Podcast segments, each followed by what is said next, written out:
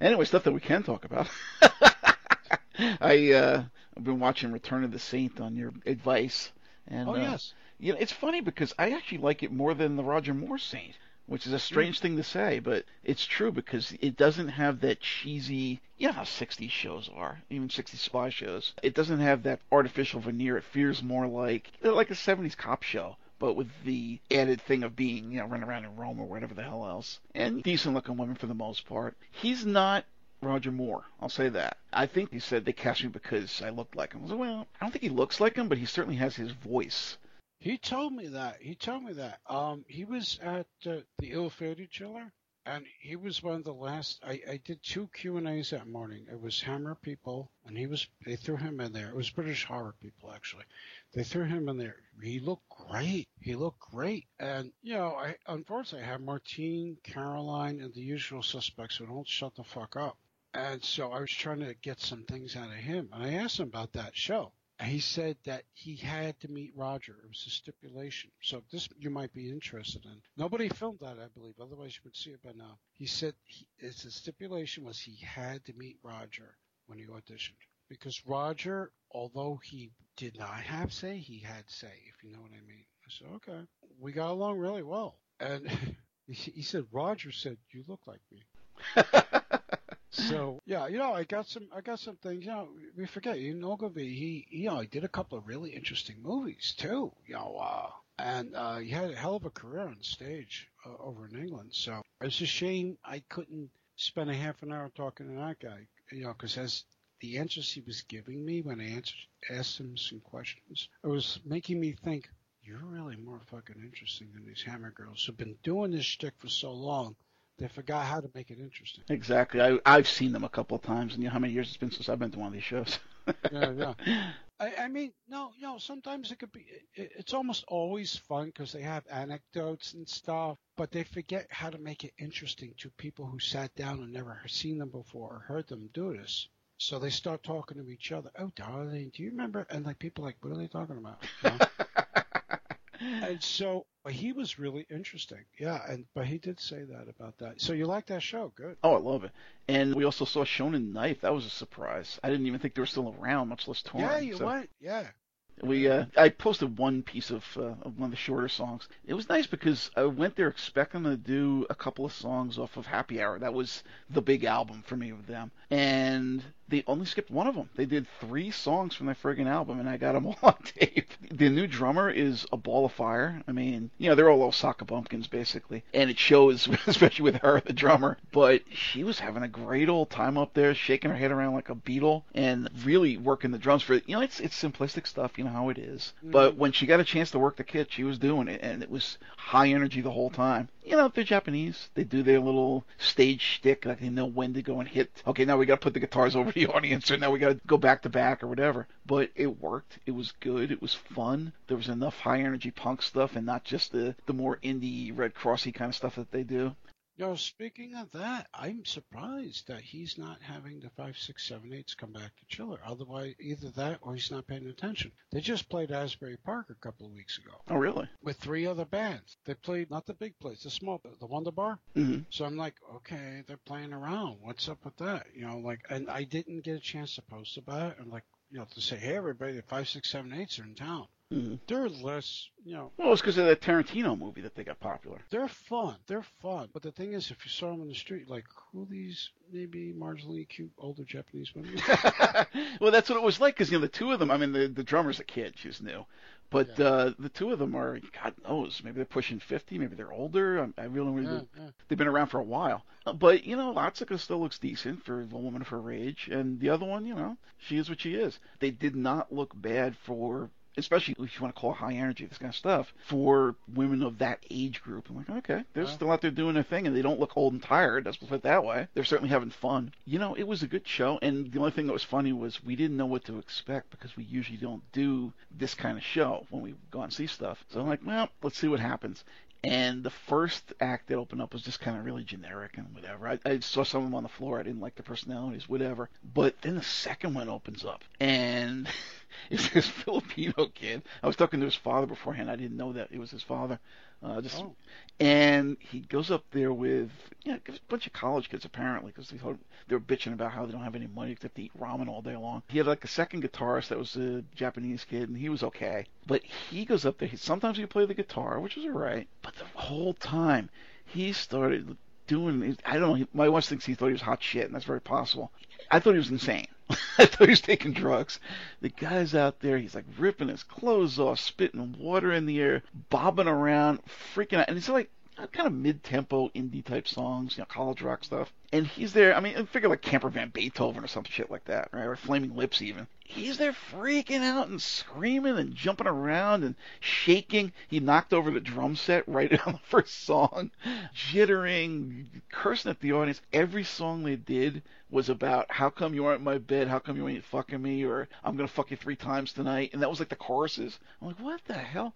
and he brought in this contingent of local girls that just came in, literally came in the door while he was playing, blocked the stage, and were like dancing around like the Charlie Brown and the Peanuts through the whole set, and then disappeared. I'm like, what the fuck was that all about? Even people in the audience that were like, because it was mostly like a, a '90s crowd, so these like all older folks now with like, you know, they, they're hipsters, so they got the little bowler hats or whatever, but you know, they're all losing their hair or they're graying or whatever else, and then they got their girlfriends with the funny uh, Betty Blue type haircuts, but you know, now they're older, and they're all standing there, and I hear them talking like, yeah, well, the first band wasn't bad.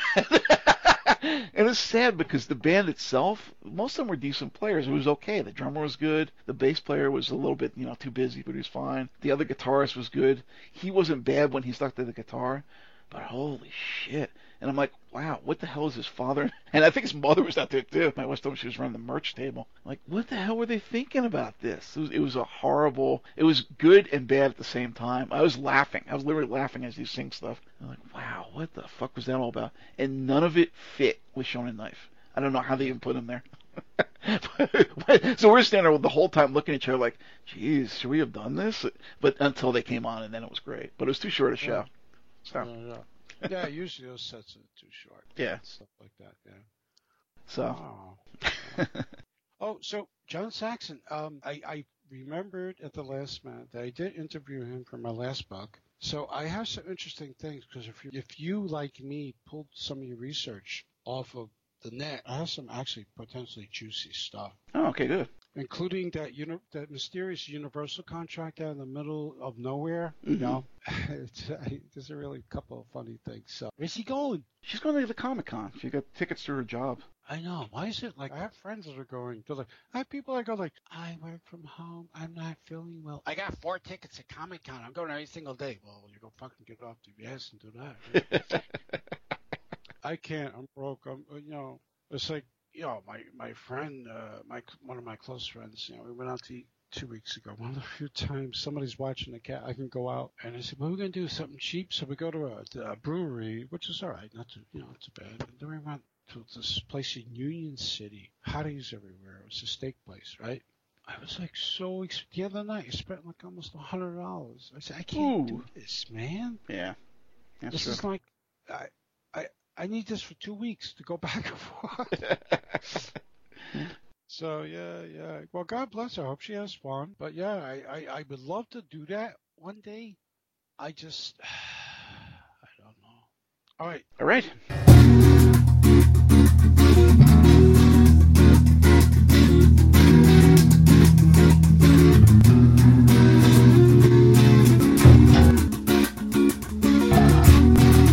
You're listening to Weird Scenes Inside the Gold Mine. You're such a guide to all things wild and wonderful in the world of cult entertainment. Tonight, John Saxon on the new and improved Third Eye Cinema Weird Scenes Network, now on Podbean.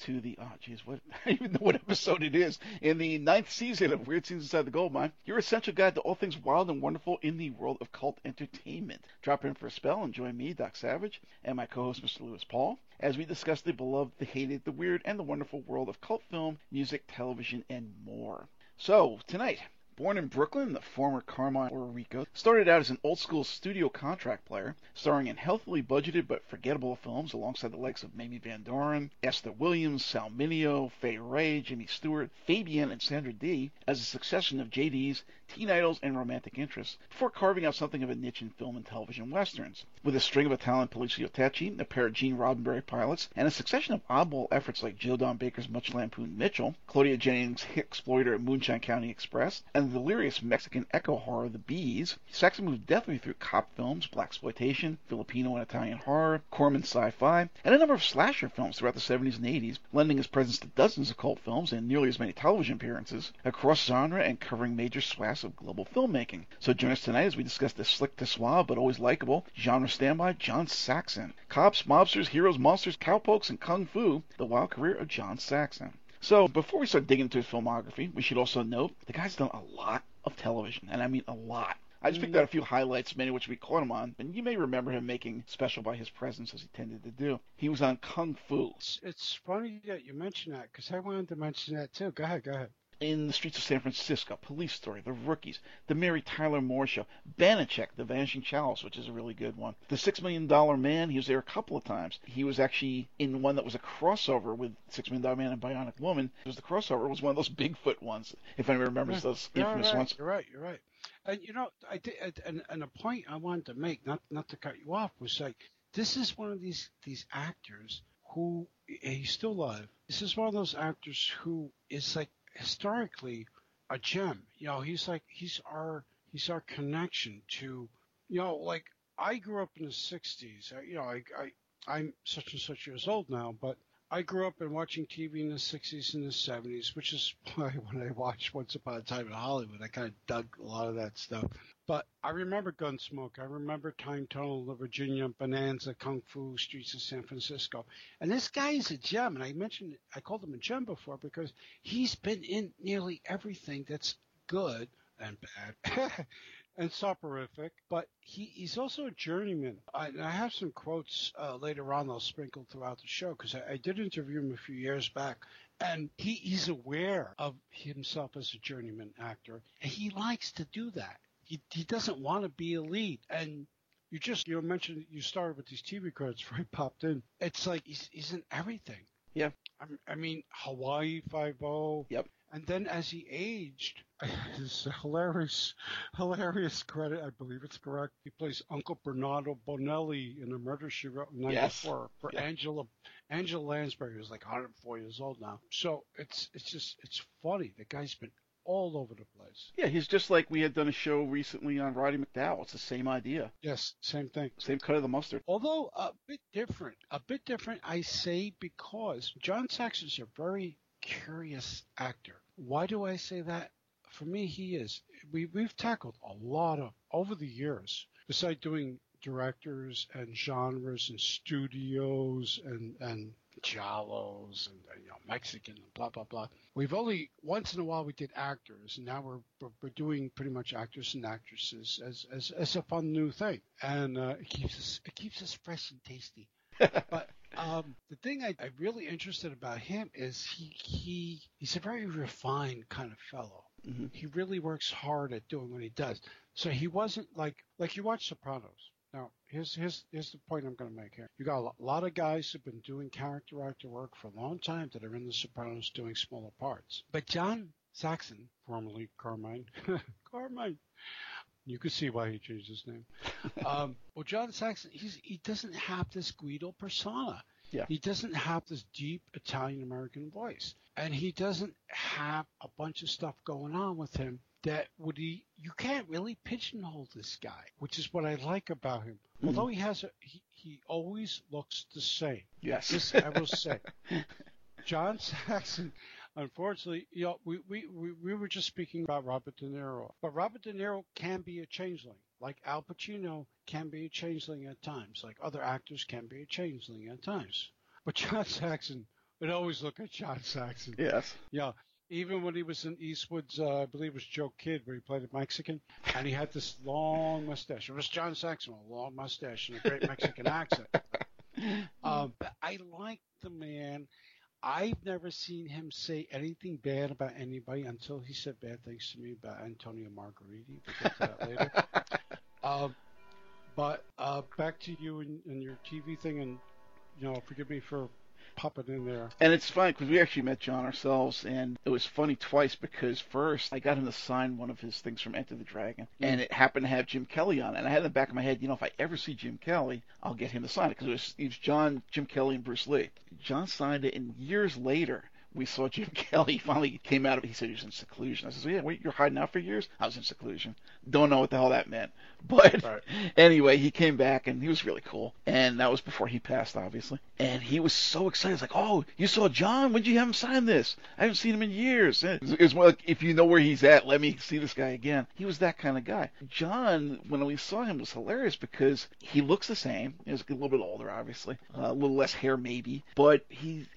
My wife was wearing a uh, pin, you know, like a Doctor Who pin, and it was Leela, you know, Louise Jameson the Tom Baker era. And for some reason, he's like, "Oh, is that you?" He thought it was like my wife in the button. She looks nothing like Leela. It was hilarious. And his handler was trying to calm down. No, no, no, no, it's not. So he's got a little bit of that doddering old man thing about him, but still yeah. lovable, lovable guy. Really one of the nicer guys I met, and we met several nice ones. But anyway, like I said, he was in this one with, with the Bigfoot thing, which was hilarious. If you remember Bigfoot from Outer Space, yes, this is the plot. He was in Starsky and Hutch as a vampire. He hmm. was in one of the Wonder Woman, one of the first episodes. I don't think it was the pilot, it may have been. It was a two-parter where he was a Nazi. He was played a lot of Nazis in his time on TV anyway. He was in the Rockford Files, Quincy, Fantasy Island, Hawaii Five-O, Vegas, the A-Team as a preacher, and, and it was actually kind of like a Jim Jones type. Hardcastle, McCormick, Scarecrow, Mrs. King. I mean, this is like a thing if you go through decades. Okay, in the 60s, he was in these shows. Oh yeah, all the famous ones. He's in the 70s, all the big But ones. You know what's really interesting about this, though? That that what we were both talking about his television roles.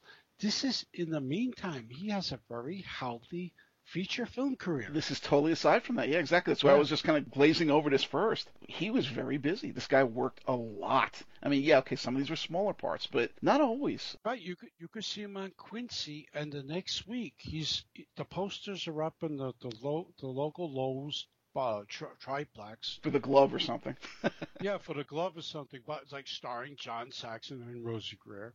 But still, you know, it's like, hey, I just saw that guy on TV. You know, they was starring a movie. Let me go check it out. He was on Magnum PI. I mean, I remember that Dynasty, Hotel, you know, those like nighttime soap operas, Falcon Crest, Murder She Wrote. You mentioned he was on three Yeah. times. So this guy was busy, and that's just like you know a sampling of okay, this stands out. These are representative of the decade that people will know these shows, and they were a big deal at the time. So you know the guy did a lot of work. Going way on back, I don't know if you want to give a before he starts making his films. I do. So I, I interviewed John a couple of years ago at a at a show, and he agreed to meet outside the show, which was really nice because then we could actually spend some more time together. Yeah, here's a snippet. I'll skip the boring stuff, people. Is anybody really interested? Well, maybe some people are. You know, like how John Saxon played Mexicans and he played Jews and Arabs. You know, he was in one of these uh, Entebbe movies. He played, he played it. So, okay, here's a quote. Growing up, we knew the humor of other groups and their mannerisms and so on. I played Jews, Arabs, Italians,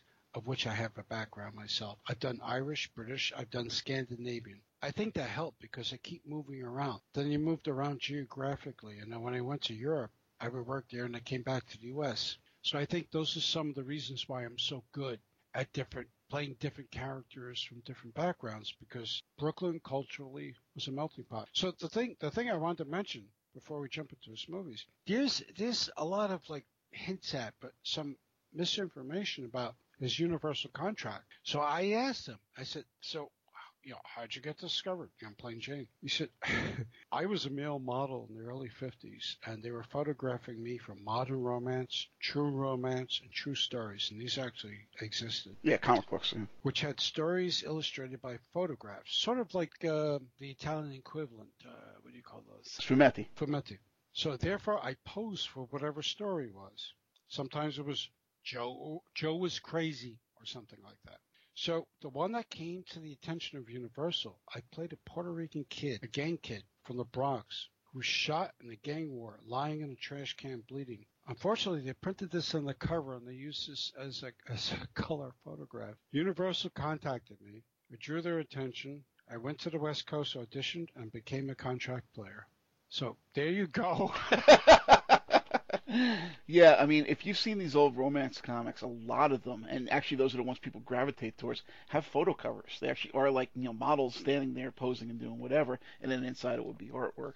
And I think they also had, like you mentioned, they, they did have magazines that were more like Fumetti's things, but you know that Well, went away a long time ago. Were, these were even around until the early 70s, I remember. I, who's the audience for these, Lewis and, and Doc? We couldn't answer that. Uh, maybe it was the aging audience, or maybe because some of the photographs were scintillating in a way, you know, like uh, women, women in brasiers and panties, and the guys leering over them with a knife, you know, that kind of thing. You know? My father used to bring home uh, when he was doing a certain job that they had Santo magazines from Mexico. They were all in Spanish, but he'd Mm. bring them home for me as a kid, and it was hilarious. I was like, "The hell is this?" And they were all basically Fumetti, just like you'd see something like Bloody Pit of Horror, the Mickey Hargitay film there, uh, Right. and you know, or Diabolik, or one of those kind of things. That's where they originated from, Valentina. And it was, you know, like I said, it was in the 70s. I'm like, what the hell is this stuff? And I thought they were really strange even then, especially since it was all like, hey, loro que, whatever. I'm like, huh? but they, they were still making them, so you're right. They definitely lasted at least through that decade. They did. They did. They lasted that decade, and this is like the early '50s, as he's saying. So they they probably lasted for like two decades. But I think the early, the late '60s, early '70s, that whole Manson era killed that stuff off. hmm So back Yeah. in the 50s, now he's got this contract, and he's doing really bit parts. A lot of times he's uncredited. He was in A Star Is Born. He was in a couple of JD films, you know, Rock Pretty Baby and whatever the hell. Which which which actually is interesting because you know. He's got this look, but Rock Pretty Baby, you mentioned earlier, Mamie Van Doren. I'd love to talk to her. She's 87. She looks incredibly hot. Don't ask me. Uh, th- those that follow me on Facebook know what I'm talking about. It, it don't, yeah, it's weird. But, uh, wow. No, it, no, it's not a sick thing. You, you'll see what I'm talking about. No, in a nice way, incredibly hot. You know, not, not like you'll, no, not, not, no, no, a nice, nice way. Um, so that came across wrong, sort of. Anyway, so I know it's about you and these skills. I, yeah. So, Rock Pretty Baby, yes, you're right. It was the throwaway part, but suddenly it got it got him noticed. And he did the sequel, Summer of Love, which mm-hmm. I think it was retitled something else. And he was doing this stuff for a while. yes. And then he started doing a couple of westerns like The Unforgiven and The Plunderers, Posse from Hell. The first one that I was going to touch on was Mr. Hobbs Takes a Vacation. Okay. So yeah, there really was a time when this was considered a fun, if not uproarious, family comedy. Don't believe me? Check out all those shitty early '60s TV sitcoms that people seem to venerate. You know, the ones with like no bathroom and two beds in every bedroom, an obnoxious laugh track and a moral at the end. Pretty much everything detestable about American culture before it degenerated to Lovecraftian levels around the millennium. There, that's what you're thinking of. So this one is doddering old Jimmy Stewart, a pastor prime Maureen O'Hara, and their obnoxious kids going on a family vacation in the old Woody station wagon. The house they get is half the monsters and half Mr. Blandingsville's dream house, all haunted house aesthetic and falling apart. The daughter's self-conscious about her braces, so Stewart bribes Fabian to dance with her. There's lots of bickering and fighting, so Stewart winds up taking fucking, he's talking war and peace with some blonde bimbo on the beach who's just trying to take him for his money. And John Saxon has a bit part as a head up his ass ivory tower professor who has weird ideas about raising children. And he's also, by the way, Stewart's son-in-law. Fun, fun, fun. Yeah, this is actually fucking painful. Back in the days when AMC didn't have commercials, I actually found this kind of tripe, at least sort of weirdly homey and comforting. But these days, it's like, ah, jeez, this is almost unwatchable. Uh, yeah, I, I have to agree. You know, the early days of cable, uh, you would see it occasionally on the late night network TV or Or the Turner Networks or AMC or or AMC back in the day. I watched it. I was like, eh, it's okay, but it's oddly enough by that time I'm older, but I'm seeing people from genre film appear in, in the roles, and it's like, oh, I didn't know he was in this. Or I didn't Mhm. know she was in that. That kind of thing. I I didn't rewatch this one for this show because it was a surprise you can bring this title up, but uh, I, you know. It's it's an of its time thing. Yeah. You know, a lot of these early pictures, I do want to talk about the county coming up soon. Mhm. A lot of these early pictures, growing up, uh, 60s and 70s, pre-cable, you had a couple of TV stations, and some of your best stuff was on late at night. And the syndicates too, yeah. And the syndicates too, right. Thank you for correcting that or adding in. And late at night. And so if you were a terrible sleeper like I always was, or stayed up late to see what could happen now, you would find the strangest stuff. Mm-hmm. Oh, well. Which Oh stuff- yeah, I had a friend that I actually he became my friend because he was in the horror films. We both met over talking about Equinox, the Jack Keller movie, Mm. and and this is grammar school we're talking about. He would tell me some weird shit he was watching because you know I would get up to watch horror films, or I'd stay up to watch stuff on Fright Night or whatever the hell else. Right. And there was like Euro horror that was just out like a, a couple years before, Spanish horror, you know, whatever. So I'm watching stuff like A Bell from Hell. He tells me one time, he's like, yeah, you know, I stayed up at whatever it was, three in the morning to watch Flower Drum Song. I'm like, what? So yeah, there's really strange shit on in the middle of the night. Oh yeah, oh yeah. I, it's funny, like if you dismiss that kind of thing, you you have to watch as much of this weird stuff as possible. Because and yes, Flower Drum Song does come into the weird, the weird category. There's reasons for everything. It all comes around. yes, Flower Drum Song is one of the weirdest fucking things you ever saw. And but we won't go back to that right now. So I, I guess we're gonna shoot off to the girl who knew too much. Yes, the girl who knew too much. Saxon's the love interest and de facto second lead in this amusing, rather Scooby-Doo-ish giallo mystery from Mario Bava, and we did a show on him way back when. He's the long-suffering boyfriend of our decidedly neurotic lead, Letitia Roman, who isn't half bad-looking, but hardly worth all the manic freakouts, panic attacks, and wild leaps of fantasy logic she's subject to at the drop of a hat. And by the time she fortifies her hands home with talcum powder and hallways covered in rope, she starts physically abusing him as well, resulting in a broken finger and a black eye, among other things. Even worse is the colossal case of blue ball she keeps leaving the guy with, despite his best efforts. He's, she's got to be in her late 30s, but she acts like a 1940s teenage ingenue with all her prudish holding out date after date. Her abject refusal to give him any is probably the reason she's so damn hysterical in the first place. But if you can get past all the humor bits like that, this is a typically well lit, eerie, and visually stunning modern day complement to his Black Sunday, in much the same way as Argento's Tenebrae is to Deep Red. All chiaroscuro shadows, wet cobblestone streets, evocative half lit hallways, and this gorgeous hilltop villa. And of course, there's the Hitchcockian mystery of the alphabet killer and all the mysterious people who may or may not be them. Plus, Roman seeing a murder and being stalked, but unable to get anyone to believe her due to a set of ongoing circumstantial evidence that's built against her. This one's far from serious, as you can probably tell, but it works on several levels and it remains one of my favorites of these sort of Italian Gothics, despite not being period set or having any real supernatural or fantasy elements. It's a good film. Oh, I really like this movie. I, I went so much out of my way as I got a I got a DVD from France with the English subs, which actually plays different.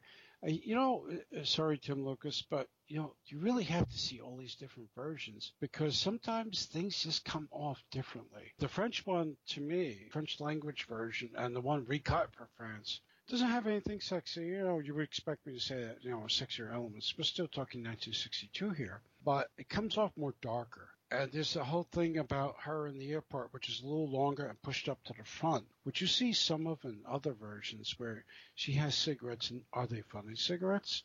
Yes. And that's she's suspected of maybe smuggling funny cigarettes. You know what I'm talking about. People don't ask. And in that version, which I like the most of all of them, you know, I still I still enjoy all all of the versions. Saxon's character comes off sort of like. Now here's the thing, folks. If you're really into movies like me and Doc are, and you see enough different versions, different variants of films, you can actually see what's going on. Things cut and keyed in for other countries like sexier, non-sexier, blah blah blah. But uh, back in these days, the the early to mid '60s, they would definitely shoot sometimes different movies almost all, all together with all this different footage. And in this French version, don't ask me the name. I'll have to pull off the shelf and I can add it as a comment if you really if you guys really want that. In this one, John Saxon's character comes off very vaguish. Uh, he does it sometimes in all the other ones, but in this one, the French version the most, comes off very vague, sort of like, hmm, is he the killer? Yeah, I, it's alluded to in other versions, but I think in the French ones the most. I I asked him about this movie. He enjoyed working on it. He said he'd been to Italy previous, uh, probably for the film Agostino, and his he said his family's from Italy, so he's already traveled there. Apart from enjoying working on the movie, he didn't have anything negative to say. It's a great Bava film. hmm I mean, you know, historically, but there there are many versions of it out there, and that there different ways to look at his character too. Yeah, I do think that some of that came across in the quote official version, the Italian version that I'd seen. But again, what's official? I mean, that's probably the version Bava intended, but you never know with these kind of productions. There's, money comes in from everywhere, and every country wants something cut or you know filmed for special scenes for their own. In the end, it really comes down to who's holding the purse string. Mm-hmm. So next three films I have nothing to say about, but you wanted to speak to The Cavern. I did, I did. I saw this late. We were just speaking about late night TV. This is a, a 64 Italian German American war drama. Yes, GIs. Uh, directed by Edgar G. Ulmer, who's famous as the uh, Noir. noir, cheapo horror, uh, cheapo sci-fi, noir, cheapo sci-fi guy. He did a couple good ones. What he did, he he made this very uh, claustrophobic movie. It, it, could, it could have been a stage play, God knows. It was actually partly funded by Germans and Italians, so this is really interesting. You know, uh, so we have. I hope everybody's sitting down now. Peter Marshall. Wow. Hollywood Squares. Larry Hagman, Brian Aherne, John Saxon, Rosanna Schiaffino, who's appeared in a lot of not so much Italian horror or thriller. She was in The Witch. She was in The Witch, but she did a lot of the Sword and Sandal pictures, uh, and a lot of German guys that you would recognize. Anyway, this is uh, a bunch of GIs get stuck in this cave during uh, one of the, the uh, big onslaughts, you know, during World War II. Claustro, it's a cave-in, so claustrophobia sets in, and people start snapping out. And uh, yo, uh, Saxon really stood out. Larry Hagman really stood out. He's the captain, and he, he's the one who's most claustrophobic. Peter Marshall, of all people, really did some good work in this. Uh, you know, before he was like a TV Game show game host. show host. He did a couple of movies. He- yeah. Yeah, I did a couple of movies. Uh, it's it's interesting movie. If you ever catch it, I think Turner Classic Movies resurrects us from time to time. It's not a terrible picture. It's certainly worth seeing. Winchester 73 was something he did for TV. He also did the Doomsday Flight for William Graham. Another one of these odd cast movies, uh, TV movie, Jack Lord, Edmund O'Brien, Van Johnson. You guys already can smell the smoke. You know, crazy maniac gets on board a plane with a bomb. He threatens, you know, he sends in a preordained bomb, uh, bomb threat. You know, it's the kind of thing. Malachi, Malachi Throne is in this. It takes a False peek. face from Batman. Right. Edward Asner, Michael Sarrazin. Wasn't Malachi Uh, Throne also the chief on one of the? I don't think it was Takes a Thief, but one of those shows. Maybe it was the Takes a Thief. For one No. season, he was the. Uh, Maybe for one season. I can't can't recall for more than one season. Possibly. Ah, but but uh, Richard Carlson is a pilot. You know, I always love Richard Carlson. Very strange, oddball. You know, back back in these days, we're talking late '60s, early '70s. American television. This was NBC actually. American TV would make some fucking strange movies, man. Yes. Oh, it's like so the guy the guy like either knows he's dying or he's so bereft.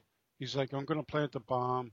I'm gonna take the plane the bomb is on. I'm gonna have the threat be on the plane the bomb is on that I'm on. so if you're all following this whole thing, and Jack Lord pre Hawaii Five O is on this thing, you know, and so John played a celebrity on the flight who gets a little exasperated and sort of like in that mode of like, hey, I'm a star, Why, You know, what's going on here? You know, uh, John could do that some sometimes. Just play that play that kind of role, like uh, just kick into high gear. but uh, it's a fun little picture. I, I think people should seek it out, especially if it gets, you know, if you're like switching channels and TCM plays that movie. It's it's worth a look. I, I saw it years and years ago, but I still remember it being so odd and so off kilter that if you're watching it as a youngin back in those days, like, what the fuck is this? This is weird. Go ahead. Uh, so anyway, next one I want to get to is the Night Caller. It's a cheesy Matt Monro style theme song by Mark Richardson. It sets everyone off on a very strange foot for this vintage British sci-fi picture. If you've seen stuff like Devil Girl from Mars or Stranger from Venus, speaking of Edgar G. Ulmer, you know what to expect. Good characterization, lots of atmosphere, but at the cost of a low budget and not a lot of special effects. I mean, come on, it's black and white in 1965. Even Doctor Who would be going color in a few years. John Saxon is the head of a rather small group of scientists. His team consists of a hundred-year-old Maurice Denham and scary Patricia Haines, who is one of Michael Caine's exes. Not exactly a crack team of specialists there, investigating a meteor that turns out to be some sort of alien transmitter. Not long after, a tall guy in a burlap sack, kind of like Jason in Friday the 13th Part 2 face mask, turns up, kidnapping teenage girls who apply to win some cheesy bikini magazine contest so he can repopulate his planet. That's right, Jupiter needs women. It's a John Gilling job not long before he did the Cornish films for Hammer, you know, Plague of the Zombies, The Reptile, and right after Shadow of the Cat. So you know it's going to work and pretty well at that. Slow as these films tend to be, but it's atmospheric as hell, and I thought it was a very good little pot boiler. Oh yeah, it's it's yeah, it's atmospheric as hell. It's very eerie. This is one of those. I have to say, outside of Hammer, outside of Amicus, any other British studio you could name check in this time period, 1965, this is it's indie too, independent uh, studio. This is one of the most eerie black and white pictures I can recall. I didn't know what to make of it at the time. I still sort of don't because a uh, good cast. Uh, you know, not the best in the world, but come on, you know, we got some we got some hard hitting guys who did a lot of British stage oh, yeah. and who were already vets, you know, veterans in uh, British British TV mm-hmm. and British British films. You know, John Carson, Captain Kronos, Warren Mitchell, Maurice Denham, you know, like the list goes on. And Saxon's the lead, which is really interesting. So they kind of like popped them over there. So, you know, shows like they did 10 years earlier when they're bringing over people like Brian Donlevy for the Quatermass pictures. So bring over an American actor to headline this British picture. But Saxon didn't have the gravitas at that time. So it's really curious why he's in this. But at the same time, he works well. But it's an eerie film and it works. And and I really think people should check go out of the way go out of your way and check this out. It's a strange freaking movie. Definitely. And if you ever wanted to hear John Saxon talk with a British accent, which is kind of tacky actually, but it's amusing enough, this is the one to say. yeah, it's not horrible. It's it's a night caller. it's doable. Oh, you you're hung up on that theme song. I know, man. It's, it's cheesy. But next next we get even weirder. Yes. Oh, wow. This is a real strange one.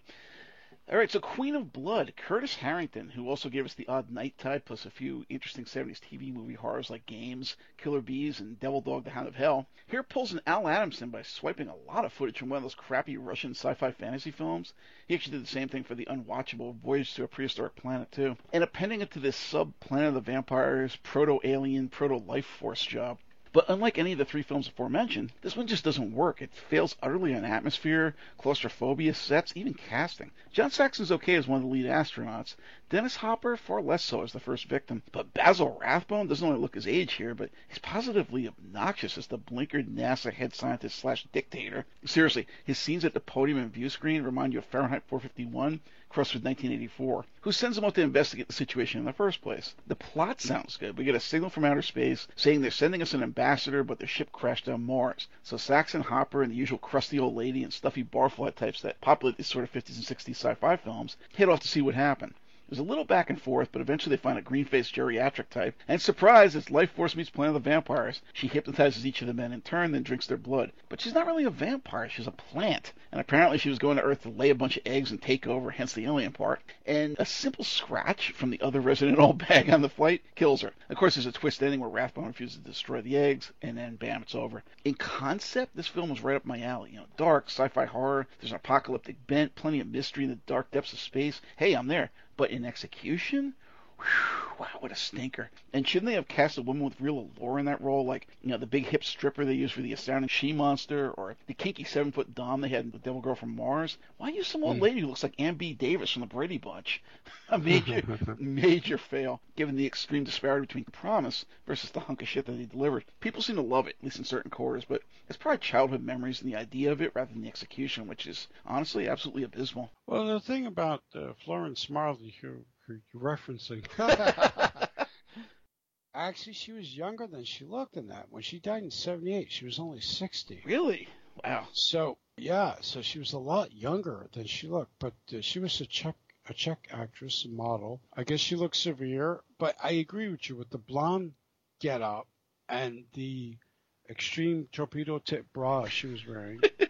she just really she, you know, she also turns up in Harrington's Games and then Doctor Doctor Death, Seeker of Souls. So, you know, there's a thing there. Um, yeah, she looked older, so she looked. This came up earlier, guilty, but in a weird way, and it's got a lot of interesting ideas. It's creepy. Not as not as cool as uh, the previous film we were discussing with Saxon. Not by far, yeah. Not by far, but there's something definitely going on here. Um, it's weird. You would all it was distributed by a- AIP. You would almost liken it to a Corman picture, but it's actually not. It's just it was picked up. It was made for a cheap sixty-five thousand dollars, which people in feature filmmaking, even in the mid '60s, is cheap. So you know, like yeesh, And it shows. cheap. and it shows. The thing is, though, it's it's hmm. I mean, uh, our our lead subject, John Saxon, does you know He's fine. He he's fine. It's just he's a member of the supporting cast. You know, he's the lead here, but it just everything just kind of it becomes a thing. It's just like one of these movies from the mid to late '60s that just ambiance alone retains its its uh, place in genre filmdom. But as it being good or bad, that's it's up to you. It feels like an Al Adamson picture and a lower rent one at that. But you know, I keep expecting Sam the Butcher to show up every time she was there. Yeah, it's it's a very strange thing. It's a very strange thing. So next up, it's, it was several years later. We're talking about a wow, seven-year gap. Is Enter the Dragon? Oh, you're just skipping a lot. Okay, so go ahead. What do you want to hit in there? Yeah, I want to hit the Appaloosa. Uh, Sidney J. Furie, who did a couple of our uh, fave uh, Michael Caine, um, Harry Palmer pictures, uh, did this uh, Western from Universal. Big, big, big. Actually, I'm not sure why you skipped it. Maybe you just thought, oh, it's a Western. Actually, Saxon was nominated for Best Supporting Actor with a Golden Globe for this. So it's a big thing for him. This is pretty much almost like your typical atypical slash atypical western. It's a feature film. Uh, Brando is a dude after Mexican bandit Chuy Medina, played by ready John Saxon. it's it's I've seen this a number of times. It's it's available in many different versions apparently. A long one, a shorter version, not as short, not as long. Anjanette Comer, who was like a thing in the late sixties, early seventies, is And I'm not sure why. And the Loved One was a big vehicle Yeah. for her, and it's like, yeah, I don't know. It, it- it's a good, interesting western. It's also though, uh, well, okay, if anyone can bear with me, any freaking western with Marlon Brando is weird. Uh, You mean Tea House of the August Moon wasn't weird? No, I mean, I mean, westerns with Brando are weird. That he, whether he chooses them, when he shows up on set and goes, you know, I don't like this. Let's, let's rewrite the script, okay? That's pretty good, wasn't it? We rewrite the script the way I want it. And this guy who's the the villain, put a put a long mustache on him. Yeah, yeah, like and, and maybe that's what happened. But I have to assume that that that Saxon went for the gusto on this. Oh, here's a story. He has a story about the Appaloosa. There's a very funny Hollywood story about how I got the role. I had done another movie in '59 for Allied Artists. It was a Jeff Chandler film where I played a, a young, tough Mexican guy or something like that. My agent knew that. My agent knew I could play that kind of part. But Universal laughed at the idea. They said, "What are you talking about? This has got to be a Mexican who was going to be against Brando. Forget it." So my agent knew somebody who knew somebody who knew somebody. she says, show up. She says, sit in the waiting room. So I sat in the waiting room. That's about as much as I can do. I sat in the waiting room. So I'm sitting in the waiting room talking to somebody, and he glanced over his shoulder, and he said, see, now that's the kind of guy I'm looking for. so they tested me, and I was probably the most favorable because I got the role. The powers that be Universal didn't want me. But then Brando saw a screen test that did and said, okay, you can play Mexican. What else can you play? And that's Hollywood for you. Wow. See, you got to be. It's nice talking to these people because we can't make assumptions from stuff we don't know. And then, and then you talk to them and like, yeah, you know, they didn't want me. My agent didn't want me. But then one guy says, come in. I'm sitting there all day. And the guy goes, yeah, that's the kind of guy I want. Then they do a screen test and like, they still don't want me. But then somebody sees the screen test, says, yeah, that's the guy. Fucking Hollywood. Now, Joe Kidd is interesting because again, he's playing a what what, what do we call it? Uh, Mexican Bandit Revolutionary. It's a it's a John Sturges spectrum. It's one of one of Clint Eastwood's really good westerns, post Leone, 1972. Great cast. Uh, we got Robert Duvall, Don Stroud, James Wainwright, Paul Koslo, sick bastard from a lot of movies, Dick Van Patten, which everybody remembers, so on and so forth. Uh, lots of familiar faces. And the lead villain is John Saxon, who organizes a peasant revolt against uh, local landowners because you know, they bring Clinton as a local bounty hunter hunting for Indian land, disturbing the peace kind of guys, and he goes up against this guy, and he really doesn't want to. It's really good. Script is by Elmore Leonard. I always like Joe Kidd. Why doesn't it hold up today? Well, PC issues, you know, mm-hmm. PC issues. But uh, it's it, I remember seeing this in the theater, and I thought it was a really good Eastwood picture. And and and Saxon, you know, what the guy? He could really throw that mustache on and pull it off. He could be seedy too when he's playing sort of an anti-hero, which is interesting. This is Eastwood's film, Joe Kidd, with Eastwood playing a pseudo anti-hero. I th- I guess he didn't want to play darkness within him for another year or two, so he th- we didn't do an Eastwood show, haven't we? No, not yet. So this is before he did something like High Plains Drifter, which is very weird. And there's a couple other movies in that realm. And so he wants to do the antithesis of the Leone things where he's like this man with no name hero slash marginal anti-hero where he comes in as a bounty hunter, a scumbag guy who will end up being the hero against this guy who was like a village hero, but who has to play against sides. So there's that. Oh, I kissed the hand, one of our police here, Tusky. Baciamo le mani. I kissed the hand. Uh, this is one of the really good ones. Arthur Kennedy. Um, Who directed it? Vittorio Schiraldi. Yeah, I mean, I've seen uh, it. Oh, it's a really good one. Uh, Saxon is like, uh, what do they call captain of all captains? Um, capo de capo. Capo de capo of his family. And uh, he kind of loses his mind because he inherits everything from Arthur Kennedy, who plays Don Angelino. Agostino Belli, who I always had a thing for, is in this. Oddly enough, the supporting cast is vaguely familiar, but not really people you've seen in a lot of Italian car, uh, crime films at this time period. Which I think why this movie, in a way, is a lesser remembered one. He really liked doing this movie, though. He uh, he, he thought it was one of his one of his better uh, Italian crime pictures, and uh, and he even he himself, yes, when I did I Kiss the Hand, I can't I can't tell you why this is one of my less remembered crime films because I had such enjoyment making this movie. The box office did pretty well, but it wasn't a well-known director. And for the life of me, I can't tell you now why this is not available more on DVD. That was pretty much his quote. It might be, you know, sometimes it's promotion. Whoever's uh, putting the film out in the first place it might be the fact that the director's not well known. You know, there's a lot of reasons these things happen. It's just nowadays they they dig up so much. He's an Enter the Dragon. How the hell did that happen?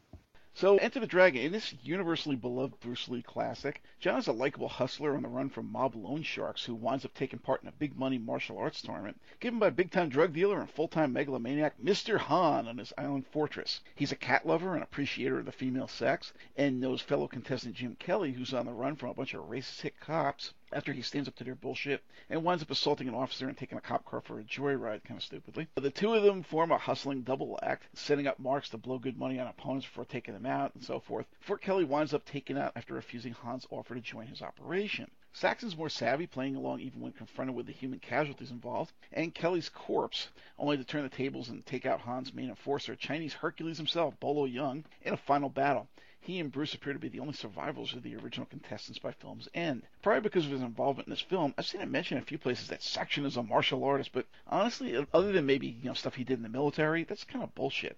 He's very clearly doubled in most fight shots by a taller man, and I didn't see anything that would account for this other than you know maybe in the military. You can see that he knows some street fighting and or basic boxing from a few punches and a stance he takes here and there, but that's it. I'm calling bullshit on that one. I actually have a John Saxon action figure. Apparently, they'd done ones for him and Bruce during some late '90s revival or release of the film, and my wife grabbed it for me when they had a price drop at Toys R Us for Christmas that year. So yes, I still have this thing. I, I was like, oh wow, John Saxon, awesome, and he's there in his little yellow gi. so if I dig it out, I'll take a picture for the post with the show or something. so, what do you want to say about this one? It's a classic. It's a classic. It's I rewatch this every couple of years, and I, I find myself surprised by how much I enjoy it. It's it's not a great film. No, Uh, you know what it is? It's like a live action comic book. It's not really a spy film. It's not really a kung Yeah. fu film. It's not a kickboxing film. It's like, what the hell is this? It's a comic book. Well, well, it's a tough one because it's it's weird. It's like of all people, why is John Saxon even in this movie? And why is he? He's almost the lead actually. And um, Everybody else here was a martial artist, a student of Bruce Lee, a known I fighter. mean, supposedly supposedly John knows some stuff. And I don't want to say he didn't, uh, doesn't. yeah, but you see how many times not. he's doubled in there. I mean, during all the fight sequences. Yeah, so I'm yeah. like, Yeah, he's doubled. He's doubled pretty well, though. You know, hell. Uh, I asked him about this. So, I said, "Tell me about Enter the Dragon." You said, "I began seeing dojos all over the city. In every mall, they were springing up. The martial, the martial arts were becoming a kind of international phenomenon." So I said to myself, "Hey, I'll go to one. This is probably going to work out." So I go to a dojo. I learn some stuff, and you know, I start feeling fit. And then one day I get this call. They said, we want to screen test you for this film. Now, I, I'm aware of who Bruce Lee is, but I thought this movie was way out of my league because the budget was so high. But I did the screen test. All I could say is it served a big, big market. mhm. It was a big moment, and the and the world deserved a hero like Bruce. Mhm. It's it's sort of like a cagey almost answer. You know, I, I asked one thing and he answered with another thing. I will say this for me myself. It, it, it's a joy seeing an actor like John Saxon supporting somebody like Bruce Lee. Mhm. It's a joy seeing someone like Bruce Lee in a major American picture. Um, he died before this even came out. Um, it's a classic. There, there will be nobody like Bruce Lee. He's such an interesting character. Oh yeah. There's all these videos with interviews. Where did these things come from? They've surfaced in, re- in the recent five, ten years. Like Bruce going, I am the shame of the flower of the light and the candle. Whoosh! It goes out. Did you see that go out? No, you did not go see it go out. Yo, Bruce, Bruce does shit like that, and you're like, what is he talking about? Don't about? think, Bruce? feel. Yes, yes. Don't think. Be like water. I mean, you know, his philosophy actually gets me through life. I mean, it's not just a fighting thing. It actually is a Mhm. philosophy you can live by, and it really does help. It's you know, you think on your feet, you improvise, you take what's thrown at you, and you use it, and you flow with it, and you work your way around it, and that's.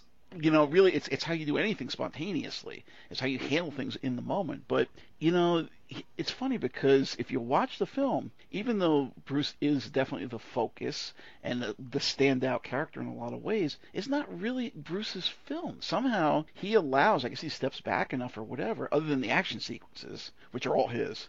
It's really Jim Kelly and John Saxon's film. He lets Yes, them do the acting. And that made Jim Kelly a star, and I think it really helped John as well. It really helped John as well. Yeah, all of a sudden he got like boosted up. It didn't do, you know, he wasn't doing. He was like Enter Dragon three, four, and five with John Saxon, which is strange. Which is strange. Well, Um, again, I say yeah, no. that's why I don't think he's a martial artist at all. I think that's bullshit. I mean, yeah, he might have been able to do some normal street fighting or something. Maybe he did take some classes, that kind of thing. I Yeah. believe that. But was he a martial artist like Jim Kelly was a martial artist, or you know, like Bruce was? Hell no. yeah. The only the only major gripe I have about Enter the Dragon is Lalo Schifrin, who did Oh, the score was a little cheesy. Yeah. Lalo Schifrin. We, we we did a couple shows on on Mission Impossible, Uh huh. and we have done a number of shows, either covering it, mentioning it, etc. Because it's a love hate relationship we have at the show. Yes.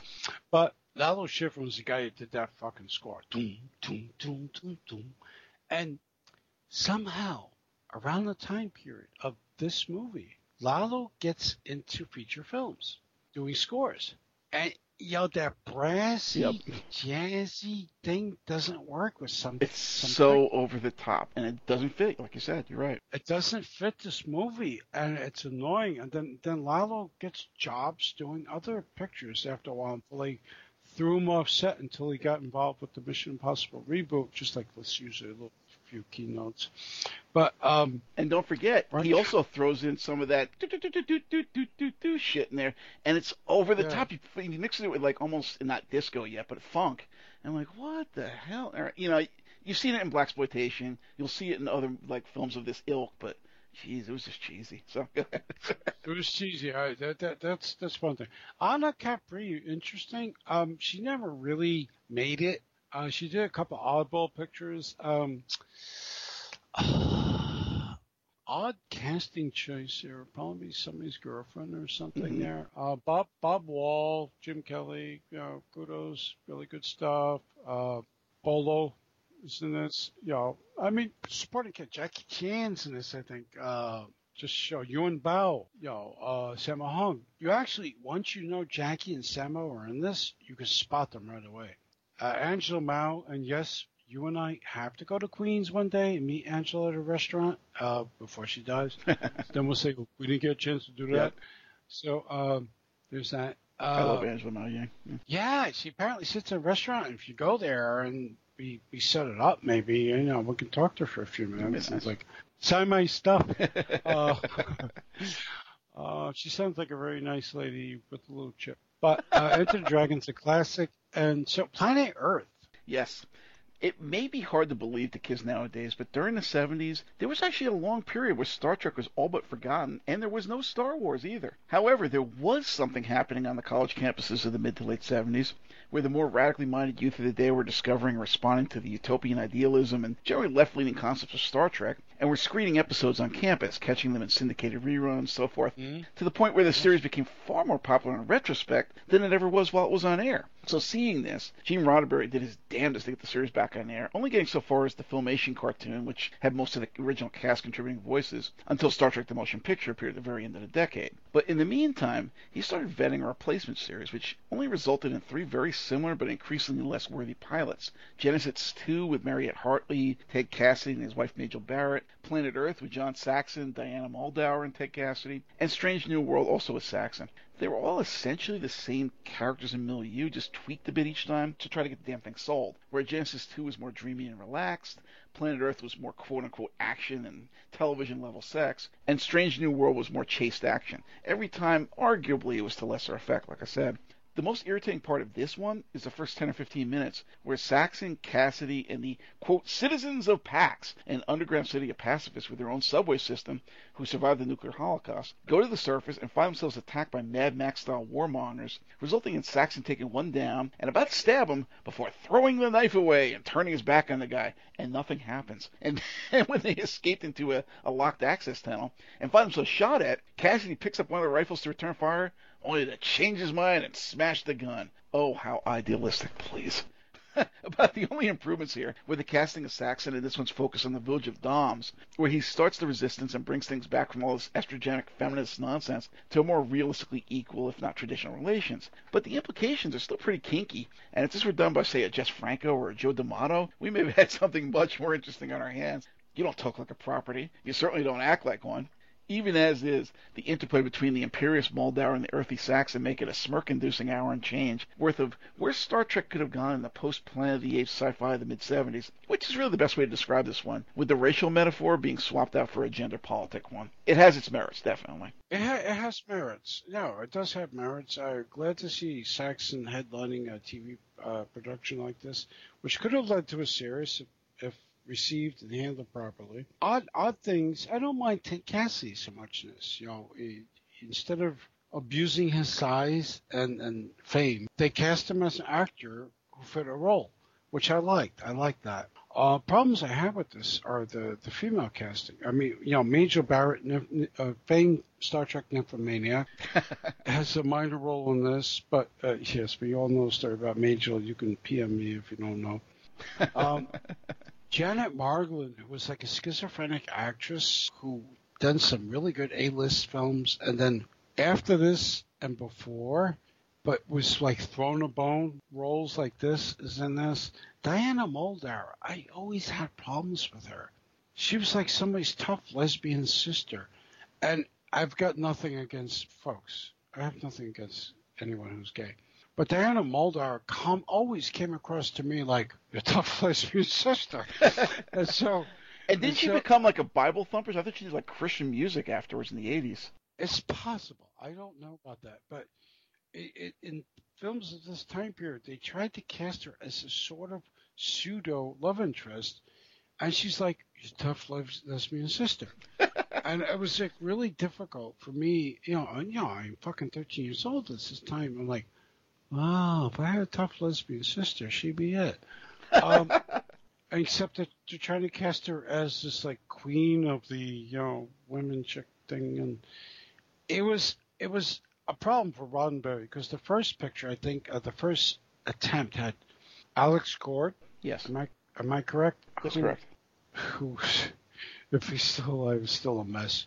Yeah. uh, Alex Cord was a uh, a hovering A-list actor who had a lot of issues. I, I don't want to be mean, and um, bounced around genres and uh, bounced around a bunch of things, and uh, could have been a thing. Mm-hmm. Uh, but I believe alcoholism was really uh, one of his major issues, and they gave him a shot with the first version of this, which which you named earlier. So they they brought John Saxon in for the revamp as Planet Earth, but they still didn't get it right. So they brought Saxon back again, but we'll discuss that later. So Black Christmas. Yeah, this is a busy couple of years for John. So 74, same year, Black Christmas. Bob Clark, who apparently kicked off his film career by directing something about a guy being blackmailed into being a drag queen by another drag queen. Seriously, it's called She-Man. I just saw it recently. It's hilarious. And was responsible for such genre favorites as Children Shouldn't Play with Dead Things, Death Dream, and Stallone's greatest film, Rhinestone, which we talked about in our Stallone show. Also managed to drop this atmospheric proto slasher before degenerating into crap like Baby Geniuses with a really. Uh, with a really odd cast that includes SCTV's Andrea Martin, Margot Kidder as a drunken foul-mouthed sorority girl, and cute but irritatingly accented Olivia Hussey. This one's somewhere between Halloween and House and Sorority Row, but with a much darker exploitation feel, which is only accented by the claustrophobic old dorm house and the snowy Yuletide settings. Is it as good as people tend to credit it with being? No and the kill is fairly predictable, though the weird phone calls he keeps doing remind somewhat of the duck quacking killer from Fulci's New York Ripper. Saxon's the concerned cop investigating. Not a lot for him to do, but there's some character business and jokes to help his role feel meatier than it actually is. It's a good movie, especially if you're into early, less bloody slashers. It's just not the masterpiece of the genre people seem to think it is. Uh, not a masterpiece, but I think it's much better than the remake. And I don't know if you know, they're remaking it. They're remaking it again. It'll be due out this late fall, a year or five years after the last one, after the last remake. Uh, Bob Clark passed on, so it's he, he, has no involvement. I like this movie. No, not like I like this movie. You can sit there with a jar of liquor and go like, I like this movie. But no, sort of like I like this movie. It, it, it, it's got a nice setting, a nice feel to it. It's got a nice feel to it. It's got a nice setting. You know, Christmas horror movies, eh, just the idea is like off-putting. Come on, let's all admit Even the, the fucking freakiest of all can say, I like Christmas horror movies. Well, you're sick fuck, go away. no, but but this one has a ambiance to it that actually works. It, it, it, it, it's primarily Canadian cast. Now, Thanksgiving horrors are awesome, like the one with uh, Jake Steinfeld. But but I mean, Keir Dullea, who I talked about, I talked to about this film, and I don't want to go look look up those those comments. Kind of liked it.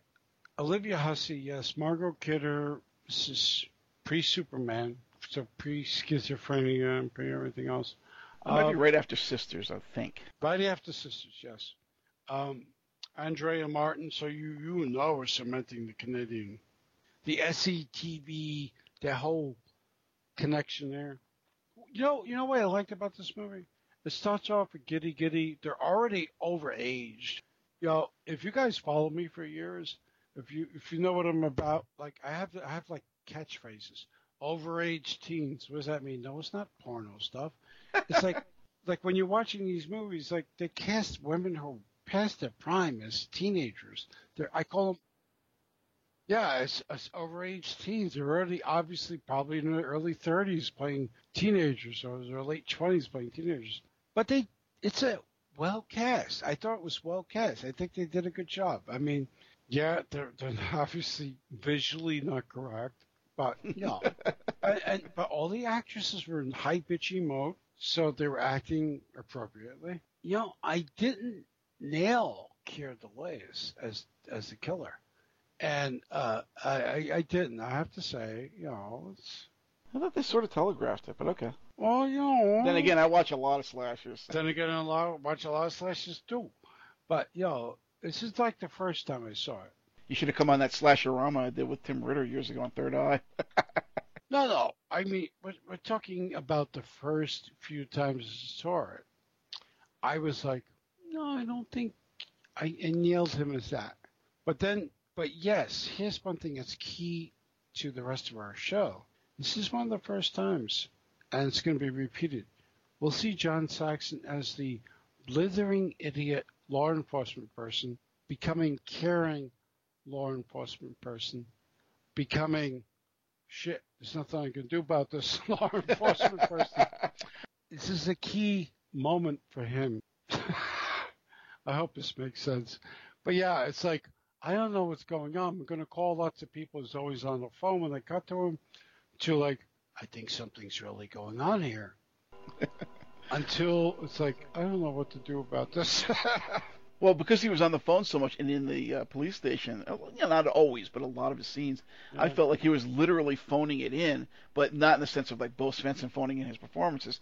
It, it was more like he was on a different location and he had like, you know, 10 minutes in one day or something to do all his scenes. well, I didn't look at it that way, but it's true. Mitchell? So, yes, next up, Mitchell. We addressed this pinnacle in the film career of Joe Don Baker during a show dedicated to the man about a year back, where the beefy Southern character actor gets one of his rare leading roles as the sweaty, down home police detective who's not above getting involved with, but then arresting, the same hooker for smoking grass. Saxon's the lesser half of Joe Don's problems in this enjoyable 70s cops film, a sleazy mob connected lawyer who shoots down a robber in his house, but our man's convinced there's more to the story. He drops out for a bit while Joe Don makes a nuisance of himself to a local mobster's inside the tale, but returns late in the film when it turns out he sent the hooker as part of a bribe to get him off his back. When our hero refuses, Saxon and the mobster join forces to take him out, resulting in an odd race car chase through the desert that ends up with Saxon going up in flames. I always love this film, and I love the Mystery Science send up even more so. This is the sort of film I revisit often, filled with unintentional laughs, good humor, a little mystery, action, and suspense,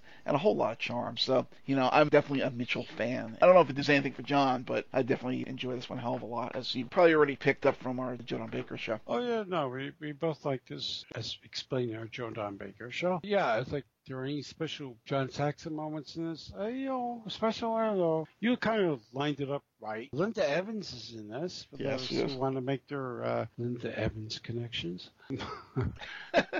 there might be some people out there like I want to see early movies of Linda Evans. So there. It's one of her better roles, I'll say that.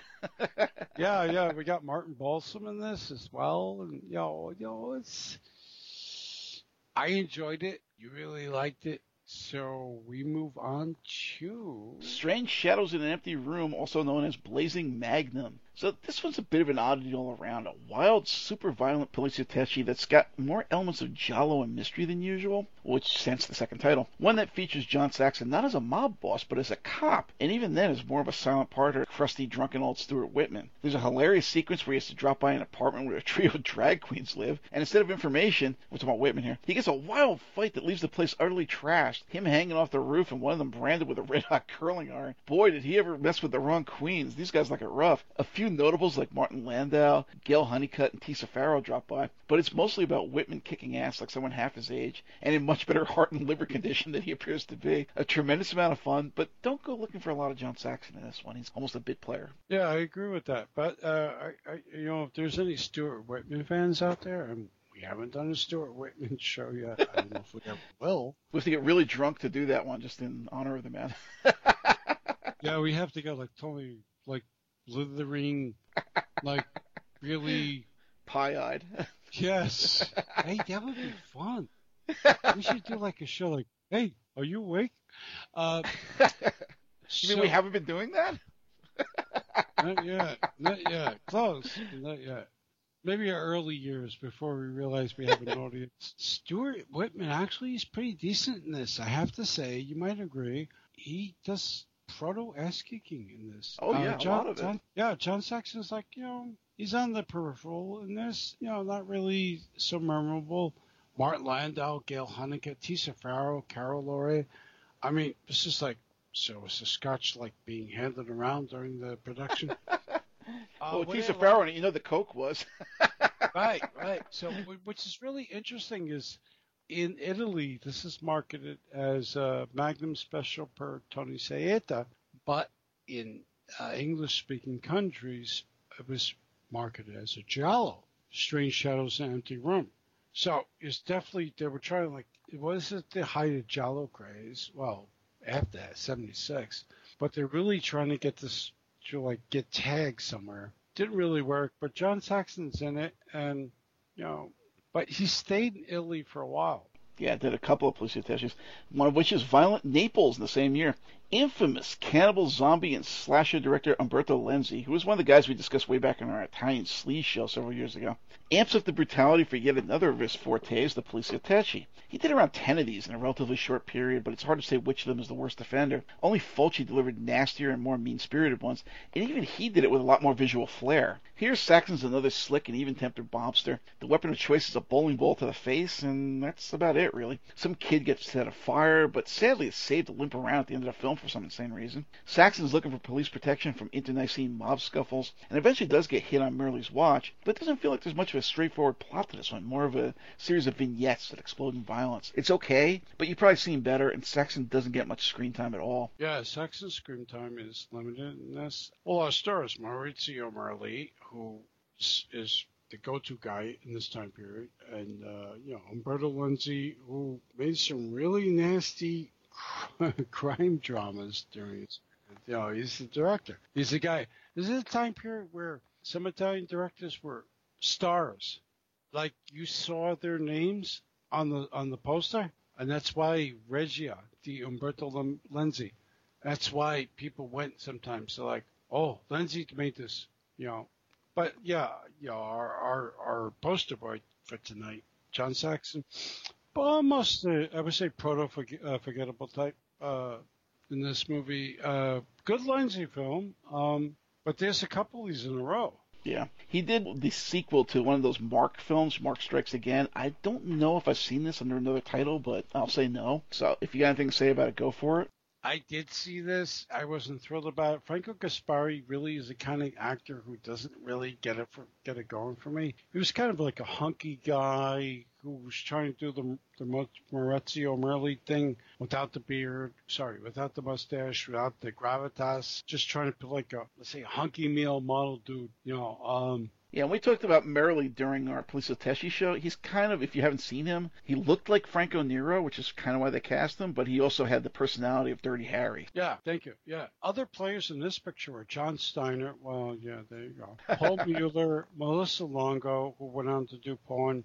Uh, Any Franco Gasparri movie, which always rang to be a lesser type of film. And Stelvio Massi, who was a decent filmmaker for action films, just never made to the A list. And, you know, fuck. Fred Williams was working for him in a couple of years. So, uh, we got that. uh, it's not a great picture by sure, but a special cop in action is really good. Here, John's the head mafioso in really wide pinstripes, whose, whose operation Italy's psycho cop Maurizio Merli is out to take down. As ever, he plays things relaxed and smooth, bringing a bit of style to a part too many guys take as an opportunity to really ham it up Brando fashion. When Merli pulls a nighttime solo raid on his place, there's a shootout. Saxon's boys hide the gun, and Merli's set up as a rogue shooter taking aim at a defenseless businessman. He engineers a prison riot and has a hit on Merli, but is easily foiled, and the cops pull a fast one of their own, arranging for some bikers to land Saxon at hospital, taking out most of his chiefs in a planned meeting he's too drugged to attend, and then following him in his escape to close matters out. Amusingly enough, the film ends with both leads gunned down in drive-bys, directed by the guy behind Zombie Holocaust, Marino Girolami, but Saxon doesn't really get that much screen time, all things considered. Yeah, although Saxon doesn't get that much screen time, the screen time he has in this is certainly evocative enough of the genre. And yeah, Girolami's a problematic filmmaker. well, can we call him one? But but it's a strange movie. Maurizio, yo, Maurizio Merli movies are very weird. Um, they're they're a genre unto themselves. Yeah, even among poliziotteschi, they kind of make their own little niche, if you will.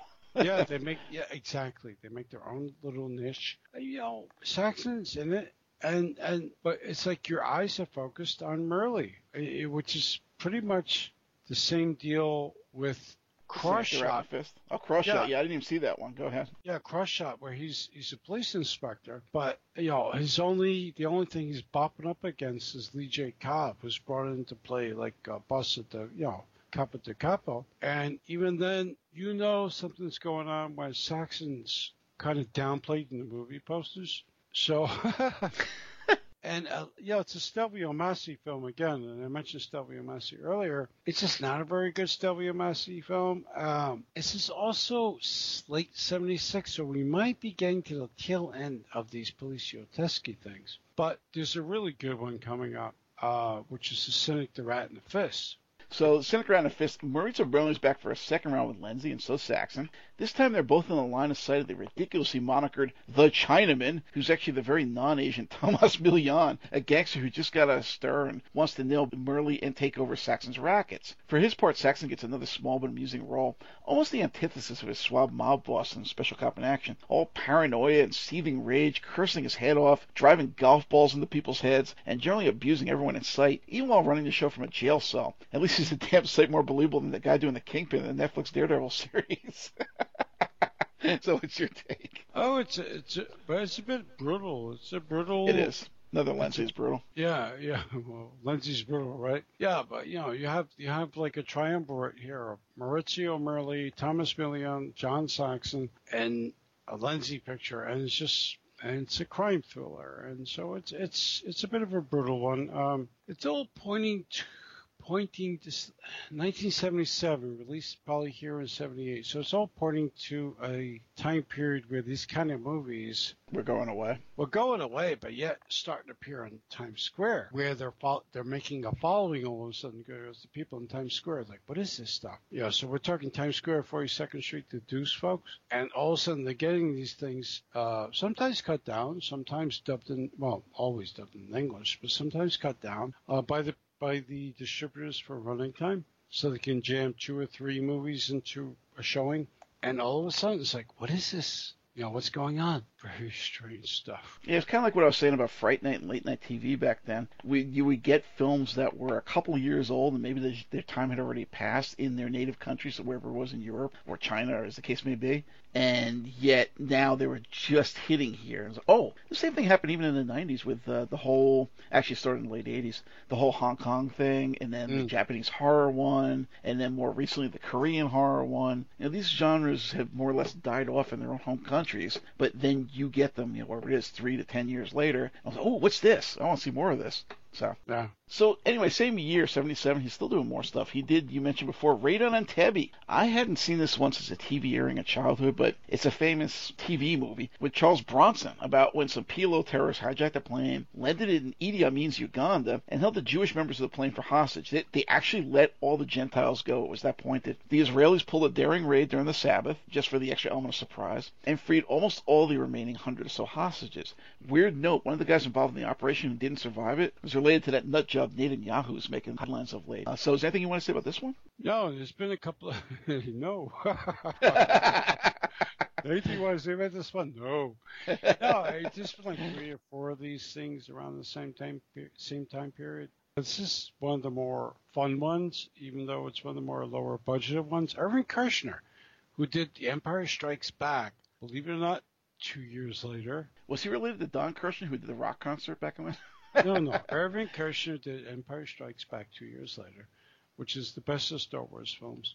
Directed this. Uh, we have a great cast. We have like Peter Finch, Bronson, Yaphet Kotto, James Woods, Robert Loggia, Hersch Buchholz, Martin Balsam. Yes, I did say Hersch Buchholz. uh, John Saxon, Tige Andrews, Eddie Constantine is in this. Alan Arbus, you remember that guy? James Woods is in this thing. Tige Andrews, wasn't he from the first season of uh... Rookies? And your favorite, Harvey Lembeck. Eric von Zipper. Eric Zipper's von here. Zipper. Yes, yes. so I saw this. I remember nothing about it, so I'm sure it's a good film. I started doing a beach party movie thing with you, but there's not too much you can say about them. so, so yes, when we were doing the Elvis show, I was actually considering doing a beach party film. we show. could, we could one day. It's more than just Frankie and Annette. There's other films out there, but. I know that. I know that. We could. It, it, if you're serious, I can think about it. yeah, we might do that someday just for a laugh.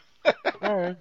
So, Moonshine County Express, the first of two hillbilly action films John Saxon was in alongside the late Claudia Jennings, my favorite redhead of her day. But this one gives both of them a whole hell of a lot more screen time than the one that followed. Jennings is one of a trio of hillbilly sisters, the youngest of whom is fellow hottie Marcia Brady, Maureen McCormick, whose shine running pappy gets bumped off by two-ton rival William Conrad, hoping to kill the competition off literally and figuratively. But you know them southern girls, they ain't gonna go down easy. So when the harassment graduates to shooting their dog and killing off anyone who helps them out, they recruit John Saxon, a race car driver and former shine runner, hey, just like the Dukes, to work for them. John looks like he's been working out here, but sadly a lot of the screen time and the budding romance for Saxon goes to the forgettable TV bit player and apparently eventual co-host of the 700 Club, Ugh. Susan Howard, who seems to become a force for hard right politics in later years. Yeesh. Couldn't they have dropped her sorry ass and just used Jennings and McCormick? That's all anyone really wants to see here anyway. Well, what's interesting, beside Candice Rialson, who's in this, she's a bit player in here who did like lots of fun movies. Pets? pa- and then pseudo happy movies. Uh, we, we, we have like William Conrad from uh, Cannon. Cannon, Jeff Corey, Albert Salmi, who was like America's go-to in the early to mid 70s as like, I don't know, how do we put it? Uh, uh, Ethnics. ethnics, but you know, white American ethnic, you know, kind of like a MAGA type. And um, I don't know. I, I saw it. Yeah, Saxon looks good. He looks in good shape. I agree with you. It's a Corman release. I I think it was a good driving movie. I don't think it did good. It did, did much for anybody. Which is why the bees. Yes. So next year he does the bees. Weird Mexican take on the environmental nature strikes back horrors, so popular back in the 70s, and which takes up the bulk of William Girdler's filmography to boot. Oddly minimalist bebop jazz plays throughout as a sort of ersatz soundtrack, but it's profoundly strange as if it's just it's, it's saxophone and drums and comes and goes at random. This is the weirdest soundtrack you've ever heard in your life. Directed by Alfredo Zacarías, best known for doing a few Capulina films and that terrible demonoid Messenger of Death delivers this pseudo mystical nonsense about intelligent bees who are higher life forms than humans and want to take over the earth. You have to listen. You have to listen what the bees have to say. John Saxon and the teacher and Little Cigar starlet herself, Angel Tompkins, are the weirdly open-minded scientists, put that in quotes, trying to mate African killer bees with normal ones to increase world honey supplies, with John Carradine doing a quick walk-on for booze. Why do I say weirdly open-minded? Because apparently their experiments have let the bees evolve to the point where he claims they delivered an ultimatum that unless we stop obliterating their environment, they will eliminate mankind completely. You fools! You idiots! Now you leave them no choice. Yeah, this one is really fucking bad, but it's a laugh riot for all of its absurdities of construction, from script and dialogue to effects, and all the usual inane Irwin Allen style disaster film dashed off character bits and death sequences. Uh, it was fun when I saw it way back when. Uh, I didn't rewatch it for a show because you can't possibly rewatch everything. Angel Tompkins was in it. I remember that. Yeah, it's a very oddball movie. I saw once, I saw a couple of times that Jack Hill was supposed to direct this, but it went to Alfredo Zacarías, who no stranger to oddball movies. So we we have that going for it. Not the worst I've ever seen of this kind of genre film, but certainly not the best. So next year, 1979, Fast Company, a weird-ass anomaly in the filmography of David Cronenberg, better known for the interesting but disturbing body horror films like Shivers, Rabid, and Videodrome. This one's about race car drivers, featuring of all people, craggy-faced bit player William Smith as the lead. Even more unbelievably, that he could score with my favorite 70s redhead, Claudia Jennings. Basically, it's one of those white trash things that were so popular at the time, with all those Burt Reynolds films and the Byrds Under Gram Parsons bringing country music back to prominence with the hippie crowd. It's all about racing funny cars and stock cars. Smith's got one of those special engines that he keeps working on, but while it does make the car run faster, it also tends to blow up. This causes problems with his sponsor, the titular Fast Company Oil, whose rep is of course our boy John Saxon, as do his subsequent run-ins with media, insulting sponsors, and generally being surly. This makes him dump his ass and bring in another guy to drive his car, which means fistfights, a car theft to get it back, double crosses, and even an attempted murder when they put oil in Smith's team lane that backfires on their own guy, until he finally drops the shady sponsor at the end. Well, it's watchable enough if you don't mind this sort of down home NASCAR and hit the bar middle and Southern America bullshit. But don't blame me if you start craving pork rinds and find yourself a regular at Stuckey's in the Piggly Wiggly, or maybe working at a Stew Leonard's while stocking up on DVDs of Hee Haw. I'm not sure where the hell Cronenberg's head was at here, but it was apparently some personal thing of his. Yeehaw! well, he was probably a, uh, you know a starting out filmmaker, and I'm sure probably this kind of thing was popular in Canada at the time. But this was actually personal for him. He loved this stuff, stock car racing. Oh, well, there's that. and, and it was popular. And so, yeah, look at this cast. Claudia Jennings. Nicholas Campbell, wasn't he the first Spider-Man? That was Nicholas Hammond. Oh, close. Well, he could have been the first Spider-Man, but nobody knows. uh, I don't know. I, I saw this thing a long time ago, and I was like, it's okay. It's cool to see William Smith in the kind of role we don't usually associate him with. But this was the thing for John Saxon because we start seeing John Saxon appearing in roles as a sort of uh, uh, how do you put it? Uh, baddie. no, not well. I wouldn't say baddie, but like authority figure with connections against our hero. So sort of like anti, where he was like sort of bordering on heroic status. He started be, becoming anti anti hero for a while. So next up, same year, The Glove. You won't have a soul left to sell. It's your one-way ticket to hell. No, you can't escape from the kiss and rape of the glove. My all-time favorite cheesy movie theme song kicks off this fun blaxploitation revenge film, starring knitting Giants Rams linebacker Rosey Grier of The Thing with Two Heads fame as an ex-con who dons riot gear and a metal-plated hockey goalie glove to take down all the CEOs who beat on him when he was doing time.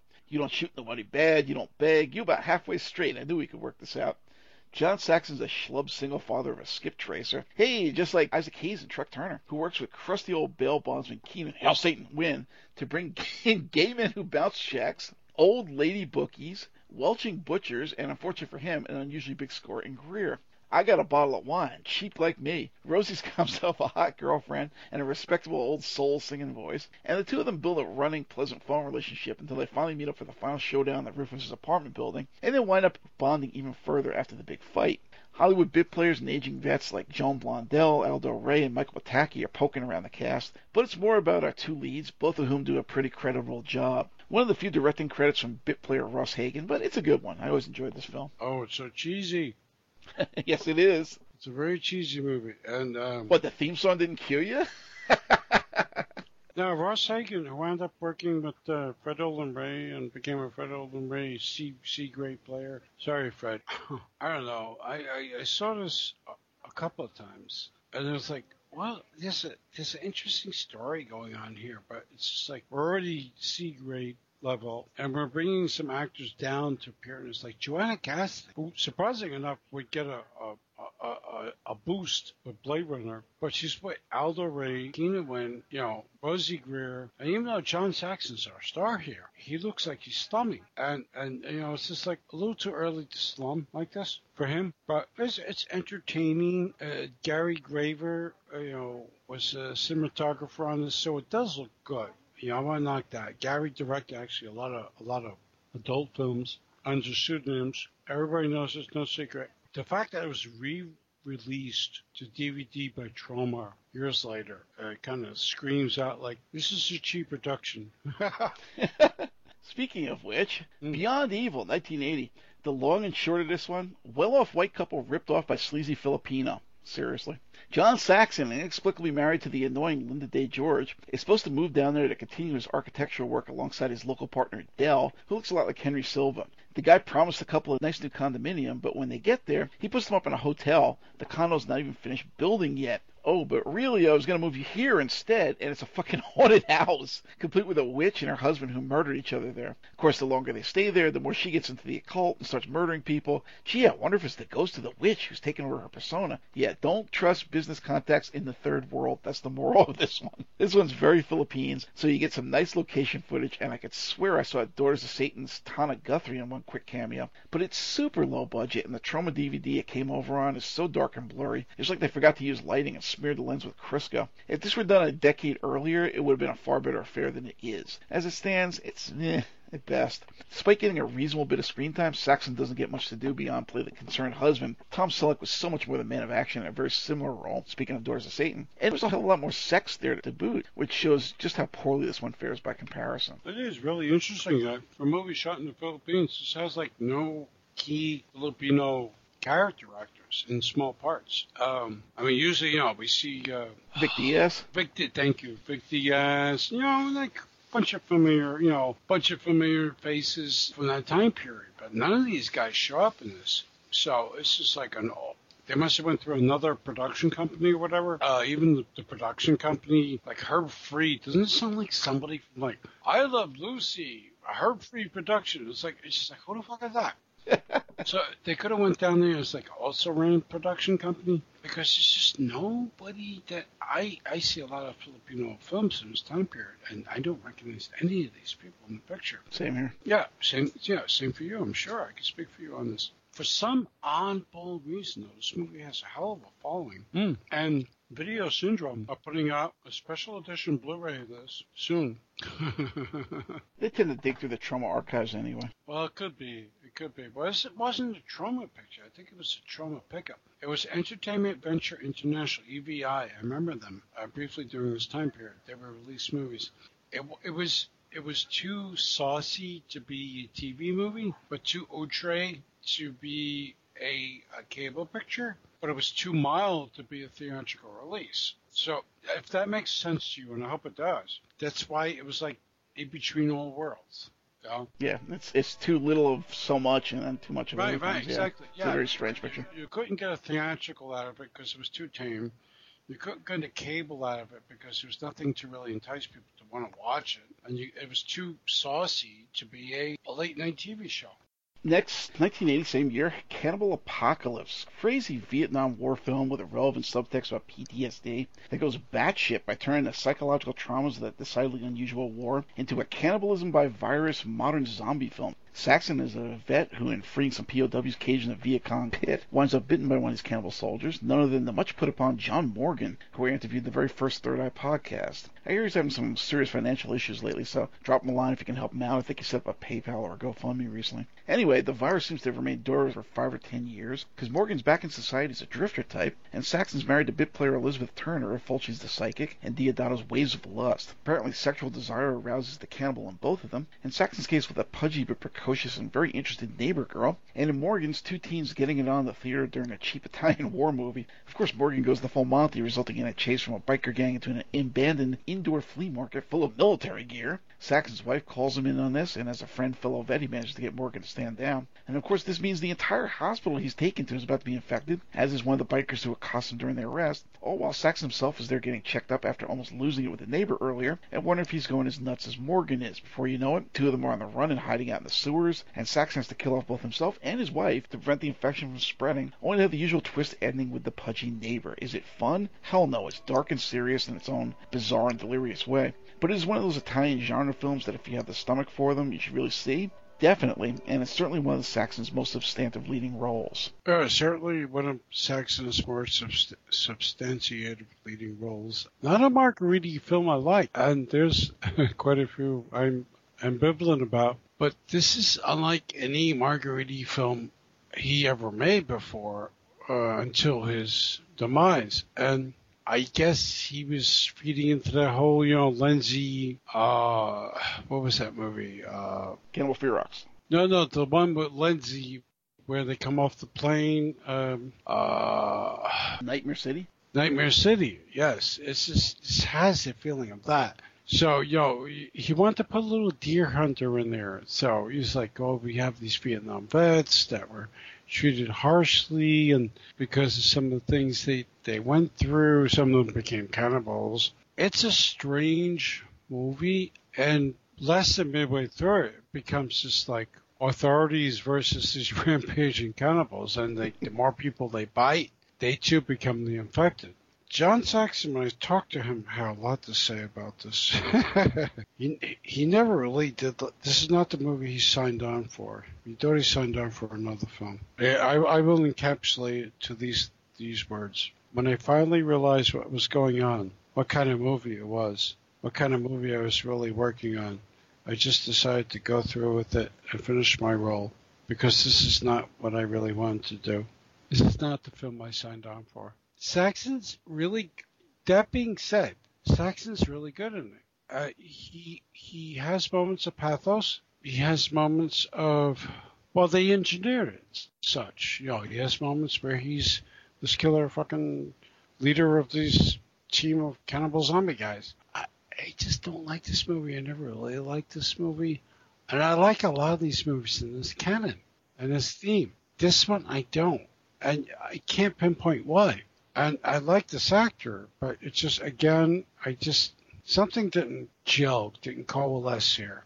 And speaking of films that something didn't work with John Saxon, same year, Battle Beyond the Stars, mm. cheap ass Star Wars knockoff where Saxon's the Darth Vader analog, and John Boy Walton, Richard Thomas Thomason as enormous facial mole, is the Skywalker. He runs around gathering a Seven Samurai slash Magnificent Seven team of oddballs and mercenaries like Robert Vaughn, the slick hitman, George Peppard, the dopey cowpoke, and Sybil Danning, the Xena type, to save his farm town, I mean planet, from Vader, I mean John Saxon. I liked it as a kid, and it does have some watchability factor, but it's nothing to run out and see if you haven't already built some youthful affection towards it, which is something you can say about most Corman productions, sci-fi or not. And John's barely in the damn thing. Yeah, yeah. When you're young and you see stuff like this, like, oh, it's fun. Look at that. It's like a cheap Star Wars type thing. Better though than those Alphonse Brescia things, Al Bradley things. But uh, you know, it was like, who's Jimmy T. Murakami? You know, he's like a, a Corman go-to guy. John Sayles wrote the screenplay for this.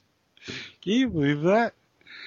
Uh, I mean, it has a lot of big familiar names. You know, Richard Thomas, Robert Vaughn, George Peppard, Sybil Danning, Darlanne Fluegel was familiar at the time. James Horner, who did some great Star Trek scores for the feature films. But this thing is a mess. It's cheap. It's cheesy and and John Saxon sitting there with uh, embellished facial makeup, coming across as like this evil warlord guy in space. It's just like, oh, oh no. Yeah. It's kind of the beginning of some really iffy roles for him in the decade to follow. I agree. Uh, yes, I agree. Same year again, Running Scared. John Saxon turns up in the damnedest things. This one's a surprisingly good film that you've probably never heard of, especially after Peter Hyams dropped that great Billy Crystal Gregory Hines buddy cop film by the same title a few years later. This running scared is the one with Judge Reinhold and Ken Wahl from Wise Guy as two military getting back from duty in Panama. They bribe their way into a free ride home, but they're dumb enough to take photos while they make a surprise stop down at a revolutionary military base around Cuba, and then leave photos of themselves in the plane when they get home. So for the rest of the film, these two dopes and this Jamie Lee Curtis looking motherfucker named Annie McEnroe, also the free spirit who screwed Michael Caine at his cabin in The Hand, those who listen to our Michael Caine show, wind up on the run all around the lovely state of Florida from, wait for it, John Saxon as a Cuban anti-Castro revolutionary, and some schleps from our government who have been covertly supplying them because they think our heroes are commie spies. Boy, lucky thing they're also thieves and stole a crate of military hardware as a memento of their time in the service. Many chase scenes and explosions ensue along some difficult run-ins with family members and friends who've seen them lambasted on the news, and there's a lot of great hunt and chase sequences like the one on the Everglades with those motorized skiffs, like you see in Bill Grefé's Sting of Death. Did a great career-length interview with him over at Third Eye Cinema for those interested.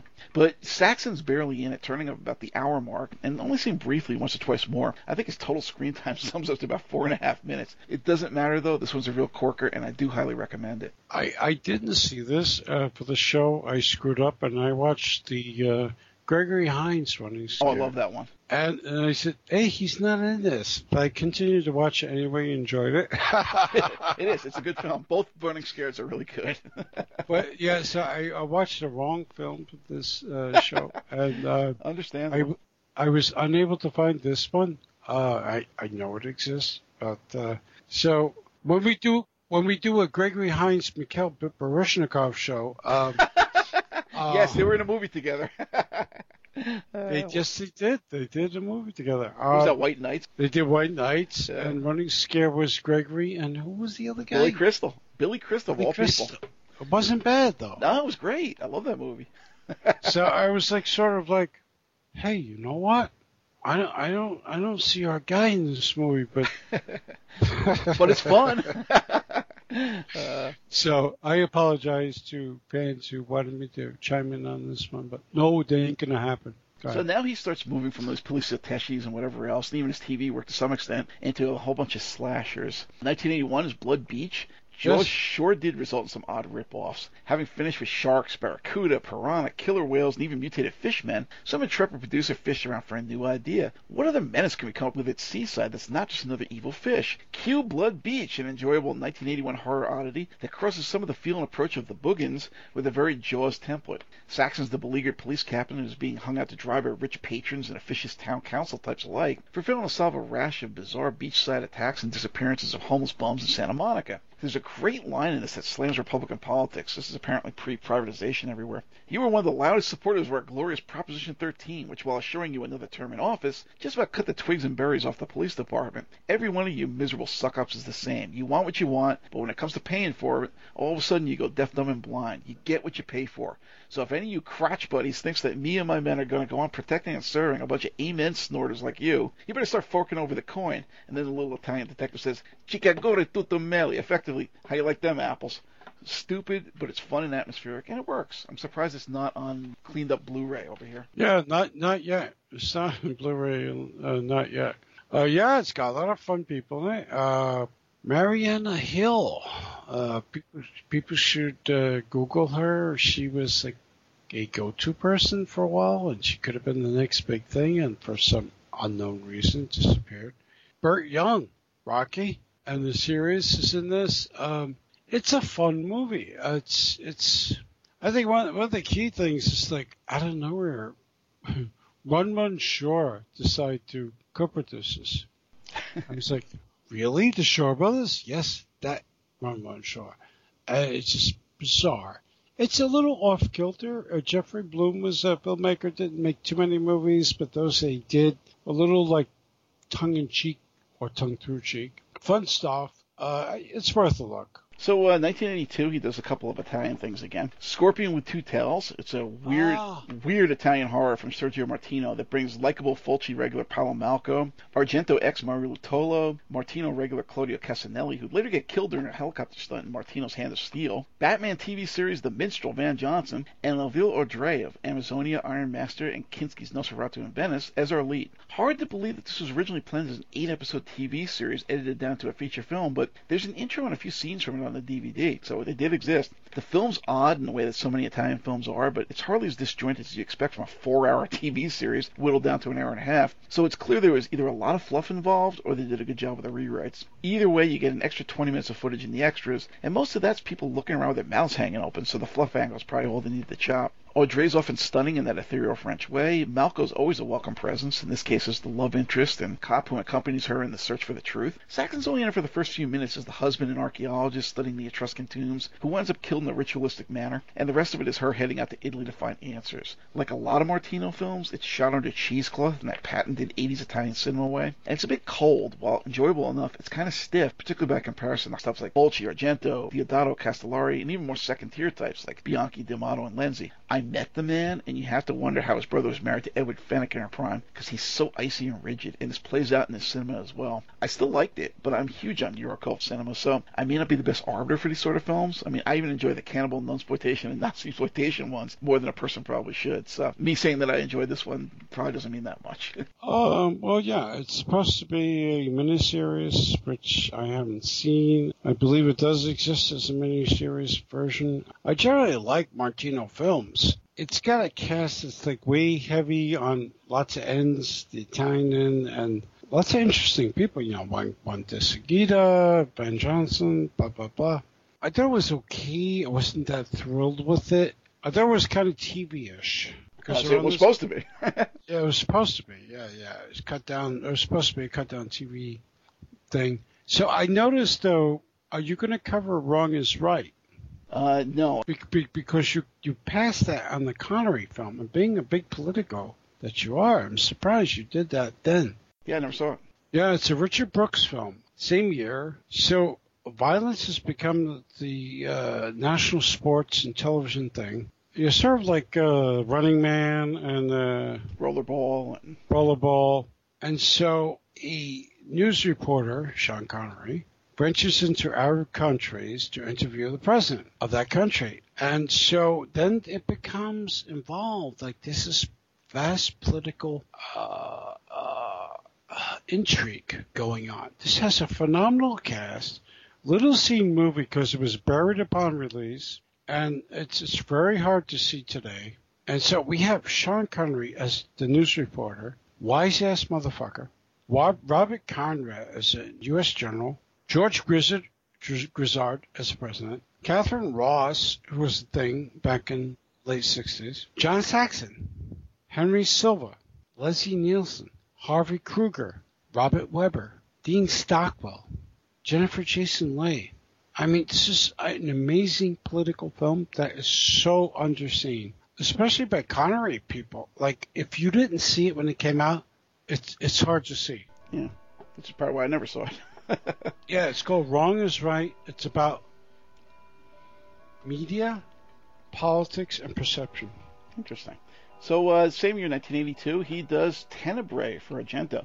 Yes. Saxon's the fedora-prone, overly effusive press agent for Tony Franciosa's likable horror novelist. Daria Nicolodi's typically radiant as his personal secretary. Stunning Ania Pieroni of Inferno and House by the Cemetery is the first victim. Beefy but hot Mirella Banti of the Jello, released here as Blind Date is next up. then cute Lara Wendel of DeLeo's Manhunt in the City, My Dear Killer, Perfuming Lady Black, Killing Birds, and Ghost House. Berlusconi's hot wife, Veronica Lario, is Franciosa's bitter ex, who's also canoodling with Saxon. As you can see, this is the most oddly sexual of Argento's films with the largest batch of really hot women. Of course, most wound up as victims, but even so. Even my favorite early 90s starlet, Theresa Russell, took part, in a way, doing the English dub for Daria Nicolodi here. So that's her voice. It's a fascinating double blind of a film, and there's this whole homoerotic gender bender subtext that isn't even addressed in the script, where one of the killers is acting out a repressed trauma related to a girl in red shoes, who's actually a weirdly convincing drag queen. Eva Robbins, also of Cozzi's Hercules. Apparently, Argento wrote this partly as a response to his critics and partly due to some weird fan letters he was getting at the time time, which says quite a lot about him if you've seen the film. And we talked about this during our Argento show way back when. Oddly brightly lit, with most murders set in daytime and with weirdly empty streets, with modernistic, almost Bauhaus homes and buildings.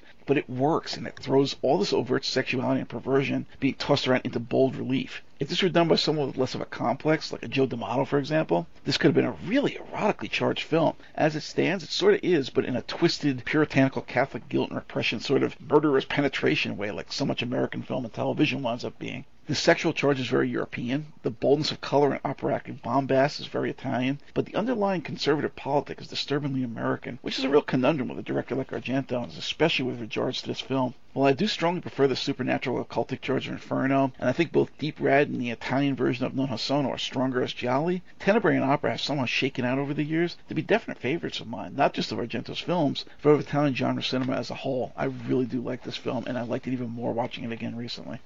Oh, I really do like this film too. I, I always like this film, and, and uh, 90, gosh, 93, 94, Argento was in New York at the some Queens Museum, uh, Queen American Cinematheque thingy to show his version of this movie.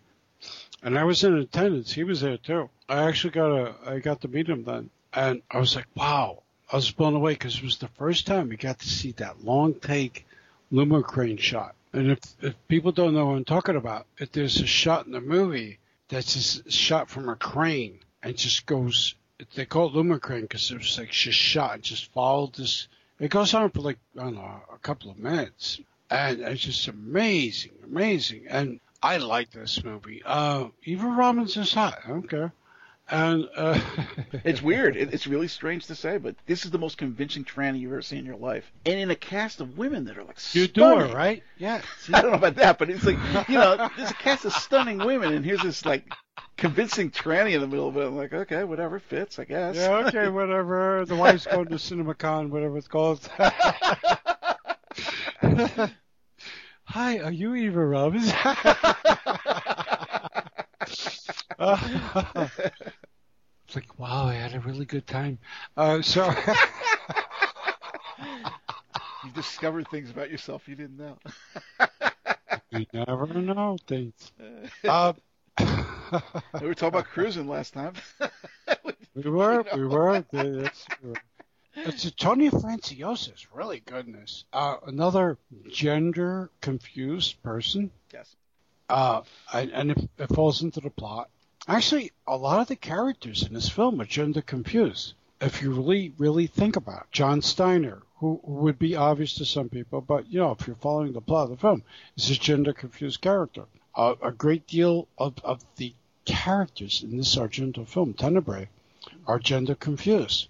Yeah, there's definitely some lesbian couples. There's Daria Nicolodi herself, who's always doing a mannish role. Right, and, and in a way, in Argento's version of reality and his version of penance and paying for things, which I think probably led to his final split with Daria after this film, was the uh, although they, they, they briefly reunited for uh, opera was yeah, and you saw what he did to her there. right, we saw what he did to her there uh. Was well, people pay for their confusion. You know, he's trying to say a lot without actually opting in on a definite purpose. But I, I definitely like this film a lot. Uh, it gets a lot of a lot of blowback for its conservative underpinnings, like I pointed out. There's there's a tension there. It has conservative conservative underpinnings. Uh, it gets a lot of blowback too for its misanthropy. Uh, it gets a lot of blowback for its uh, implied misogyny, but I don't see that there. And this is from a guy that was known to be an anarchist, you know, just like yes. Daria Nicolodi was. So it's strange. It's very things are fighting against themselves in everything he does, and right. in this film in particular. He's, yeah, he's fighting against himself. This is a prime example of that, and it's and and you know this. You know, I have to say, this is like some of Franciosa's best work is in this movie. True, definitely. Tony Franciosa, Anthony Franciosa, some of his best work is in this movie. John Saxon in a some could say a blow off part delivers fine work. Yeah, it's a supporting role, but he just yeah, you definitely notice him there, and he's not. Yeah. He doesn't yeah. phone it in.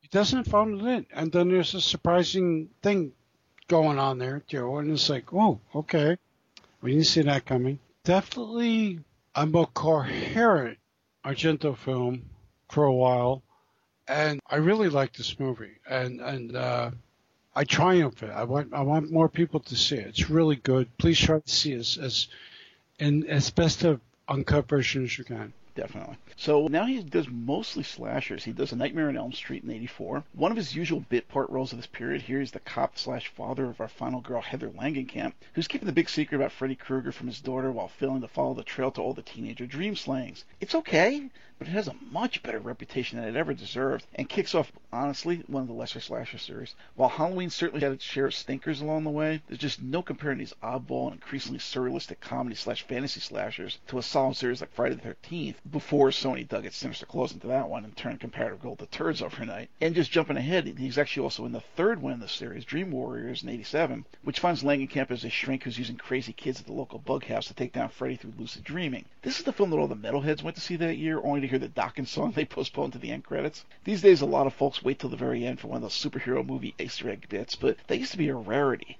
So it was a weird anecdote to note that the theater was packed with long hairs, none of whom budged until the lights came up. And weirder, the cassingle, remember those? The B-side was Back for the Attack, a killer track that, bizarrely, didn't land on the album that was named after it, which, by the way, sucked big time anyway. Dokken fans are very blessed to give up on the band after the single. Anyway, Saxon's in the film even less than last time around. First encountered sousing up at the local bar, then accompanying body doubles Nebuchadnezzar lead Craig Wasson to the local junkyard to find the burned remains of Freddy Krueger, which is still there in the trunk of a 59 Caddy. This is in the 80s, remember? So they can bury it and put him to rest until the next film rolls around. Freddy's cheap animatronic skeleton impales him on the tail fins of the car, but his ghost visits for a fond farewell with the usual surprise twist, and then it's pretty much end of story. Larry Fishburne has an early role. That's really all you can say about these two. What's your take? Uh, I, you know, the, the first two Nightmare on Elm Street John Saxon, sort of akin to the first Halloween film, but what you had the sheriff there. You know, it's it's uh, I forgot the actor's name and uh, I, I forgot his name, but uh, you know, it's it's a serviceable role. It's it's warming. It's a presence. Um, but what I really liked was what, what Wes, Wes Craven did with him in 94 when he made the Maida Wes Craven's New Nightmare, where he had the actors play themselves and their characters. Yeah, I, I really like that, and I think John Saxon did really good with that. Hands of Steel came in the middle of this in '86. Mm, it did. Here, John's the head baddie who created a cyborg, sort of Universal Soldier-esque, speaking of our Van Damme show, in that he's still part human and on the run. Janet Agren pops up briefly as a truck stop motel owner who gives him a job chopping wood. Of course, he does a forest worth in no time. George Eastman drops by as a belligerent drunk whose idea of starting a bar fight is turning the film briefly into over the top. That's right, it's now it's all about extra dangerous arm wrestling with snakes and glass. It's one big 80s Italian mess. A lot of folks seem to rate this one highly, but it's like stuff that's been trickling out more recently, like Shocking Dark or Emmanuel and Francois. It seems like we're starting to scrape the bottom of the genre barrel at this point with films that have just enough Italian cult them to sort of work, but hard to the extent of the kind of exploitation films we've been celebrating over the years. It's more like American Z films, done with a few recognizable faces. The oddity ramped up a few notches, and as such, really shouldn't go very highly on anyone's shopping list. I remember Hands of Steel being very boring. Eh. Yeah. Americanized. Yeah, you know, you know, you had Saxon leading this uh, cadre of guys going after this uh, cyber person, and um, it was all bluff and bravado. And but but yeah, he's fine for the role. So it's just like, but did the movie really impress? No, it's it started to become lesser in that whole genre of sci-fi, Italian sci-fi, post-apocalyptic nonsense. Mm-hmm. So, 1988, Nightmare Beach. He goes back to the cop roles once again, this time for Lenzi's Welcome to Spring Break, aka Nightmare Beach. One of those cheap Italian slasher films that feels more American than not, like the same director's Hitcher in the Dark or Deodato's Body Count. This time there's a supernatural subtext. Is the biker going around murdering obnoxious drunken teenagers really the ghost of an executed felon? Or is it the crazy drunken priest going around lecturing them about being sinners? Like Dial Help, there's a few interesting murders, and like a lot of Italian genre films in this era, there's a low-rent heavy metal soundtrack. But while I can't say it's not entertaining, it's far from a must-see. Unless that is you want to see all the absurd quote fun bits with the teens, like the guy who goes around in the surf with a shark suit, or the guy who covers himself in blood and pretends to be dead in the pool, the pervert hotelier who peeps in on half-dressed girls, or all the run-ins with the decidedly low-rent Latino biker gang who at one point even take over the local police station. Saxon really only shows up to threaten the kids or browbeat the bikers, who wind up gunning him down and dragging behind their bikes with a chain, never to be seen again in the film. These are like the films we talked about in our Italian sleaze show way back when. Loads of fun if you're hooked on Italian genre film, but not even in a second tier of stuff to check out. It's not bottom of the barrel. It still has plenty of weird entertainment value, but you can do much better than this. I didn't like it. I didn't like it at all. And uh, it was, for me, it was a signal of the kind of pictures that the the directors that we had so much admired, more or less, uh, were making around this time period. You know, when they finally got around to seeing Welcome to Spring Break, break, uh, aka Nightmare Beach, not too long after its production time, I was like, "What is this? And why are you doing this?" And I just didn't like it. Deodato is still doing this stuff. Still? Uh, I, yeah, he just did a new one, which is on Amazon Prime and they're making a big thing out, directed by Ruggero Deodato. It looks like the same thing. You know, it's, and, and it's, it's just it's just disheartening after a while. It's just like we can't. I don't know. I didn't like it. I didn't like what they did with Saxon's character, but then he got paid. So, yeah, so and that takes us to the end of the 80s. And unless you acknowledge that they actually made a Beverly Hills Cop 3 in the mid 90s, I had no idea such a thing existed, or care about either Wes Craven's New Nightmare, which you had mentioned, or Robert Rodriguez's bloody but tongue-in-cheek vampire gorefest from Dusk Till Dawn, those are the last films of note the man did.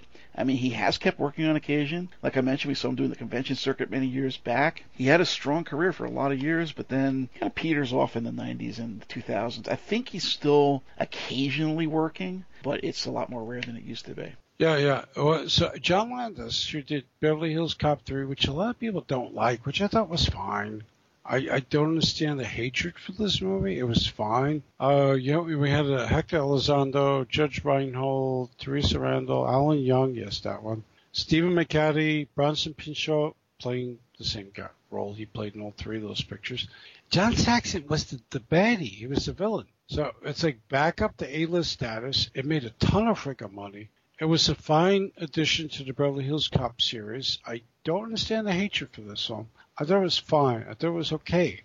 Uh, I mentioned Wes Craven's New Nightmare a year later, 94, where Wes Craven brought back each actor, even Englund, to play Freddy Krueger as well as Robert Englund, Heather Langenkamp as well as to play the character, John to play as well as the sheriff, and they had like it was a very difficult film to watch, but it really was a lot of fun. Probably one of Wes Craven's best films. You probably look go back two years later as, hey, you know, this is a lot better than I remember. From Dusk to Dawn is a Robert Rodriguez film written by Tarantino, starring Tarantino and George Clooney with a shitload of really cool people. We had like Juliette Lewis, Salma Hayek, Cheech Marin, Danny Trejo, Tom Savini, Fred Williamson, Michael Parks, Saxon, Mark Lawrence, you know that name, Kelly Preston, you remember her? And it's if you go away from that movie for a few years, like five or six years, and you go back to it, it's a lot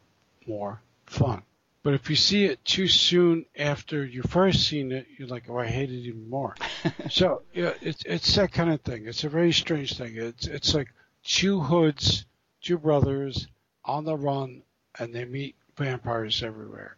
Very strange film. Um, I think the attention was good, but I think the execution was muddled. That being said, I agree. The last couple of years of John's work has been bit parts and strange things. But I want to add this. In June 2017, he was he was offered an award, uh, Heritage Film Festival Brentwood. Apparently, Brentwood's in Tennessee.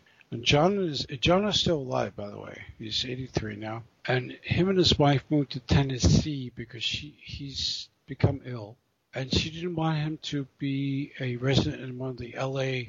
actors' homes because she thought there was no uh, uh, uh, activities for older people. So they're they're currently uh, he's still around, and they're currently in uh, Brentwood, Tennessee and he occasionally gets out for uh, a spot in the movie. I, I'm not sure if it's a walk on or a voiceover or what, but yeah, he, he's just he, he had taken a little ill, and plus the addition of 83 years of life, but he's still around. A phenomenal amount of work. Oh yeah, that's crazy. I mean, we just kind of touched on it because there's so many films, and so many TV shows he did bit yes. parts on.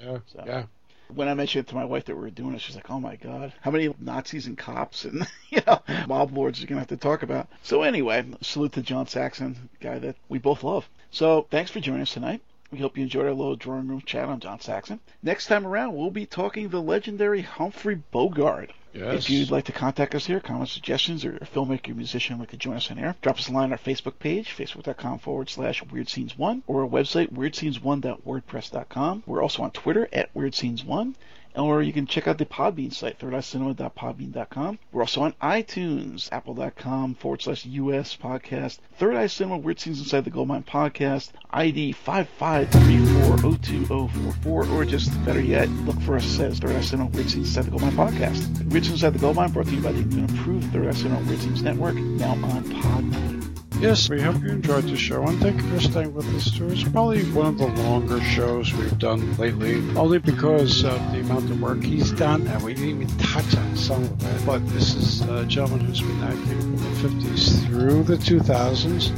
and we want to get some discussion of key points. So we hope you enjoyed it, and please come back next week, or next time.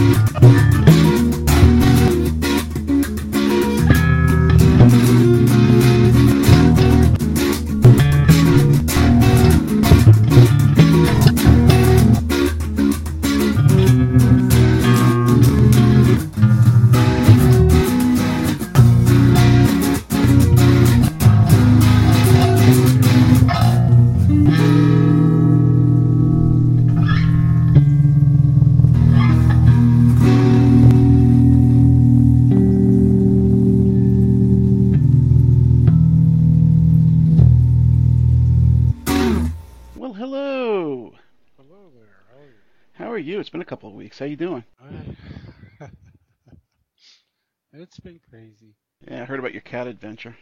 Yeah, yeah, yeah. So we did get Bowie. Uh, already named, as I told you, because she has one blue eye and one green, just like David. But of course, every time uh, you know, I brought I brought her into the vet the other day, she goes Bowie, Bowie, like David, and they looked at me like blank. I'm like, oh, you're 20 years old, right? Come on. You're still alive when David Bowie's around. I had a girlfriend that had no fucking idea who Ringo Starr was. Ouch. so anyway, yeah, there was that, and uh, you know, a little tumultuous because she's a Spitfire. Oh, she'll calm down when she's in the home. Bam, bam. I mean, I get up at four for work normally, but she gets me up at three. That's a cat for you. yeah, and of course people are like, just close the door. Yeah. I did, and I heard bang. Shh. Uh, so the guitars had to go higher up on the wall because I just fell asleep one morning getting ready for work. Oh, my cats love to play the guitar with their teeth and stuff. Yes. well, this is on the wall, so she's reaching up to it and like, no, no, no, not the Gibson Les Paul. so I had to move that. Covered the amps with the towel.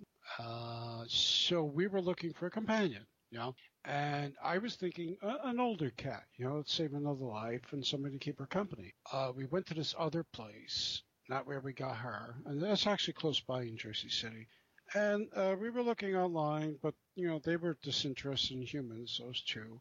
And there was one really sweet one, had a smile. So we filled out paperwork, yada yada. You go through the whole thing. Are they good people? You know. So we went to pick her up. This is a couple of weeks ago. It turned out they felt a lump, and I said, "Look, I had to explain the whole thing. You know, like my my cat died in August, uh, July, July, and uh, you know it was really hard. And, but you she'll be with you to the end. And I said, yeah, but looks we don't know what the end is, you know. And and I felt really bad because she was a sweet cat. So they said we're going to bring her to the vet. Okay, well let me know what happens. Right? You know they wanted me to take her, pick her up from me, bring it to the vet, and I said no, no, no. So then they called me and they confirmed cancer and they don't know if it's malignant or benign. They will take it to the doctor. Believe it or not, they took a long time to do that. They said they're going to remove the tumor, and I'm kind of shocked, like, so you didn't? Anyway, just for the cat's sake, you know what I'm saying? So I said, look, we're going to come by again. And I was looking for something maybe that looked like Bowie, color. So they said, well, we have a female upstairs who has very similar look. Uh, she's only about a year. So, okay, Bowie's a couple of months, maybe. So they said, well, she's upstairs with the other kittens. She just never came down. So, all right. Send me a picture. Okay, it looks good. I go back, see her, it looks good. Do you want her now? And I said, Well, I didn't know I was going to take her when I went to see her, so I didn't bring the thing. I'll come next week. So I did. Cat was so sweet. I felt so bad. It was always around you. It was really sweet, not destructive, not jumping around. Wouldn't come into the bedroom unless invited. But Bowie was doing. I was like, what the fuck is that? And so I closed the door, left the other cat out in the living room, but I heard her crying during night. And I was like, oh, jeez. So I said, let me try this in the morning. And Bowie jumped on her and tried to attack her. I said, oh, this is not going to happen. So I had to bring her back.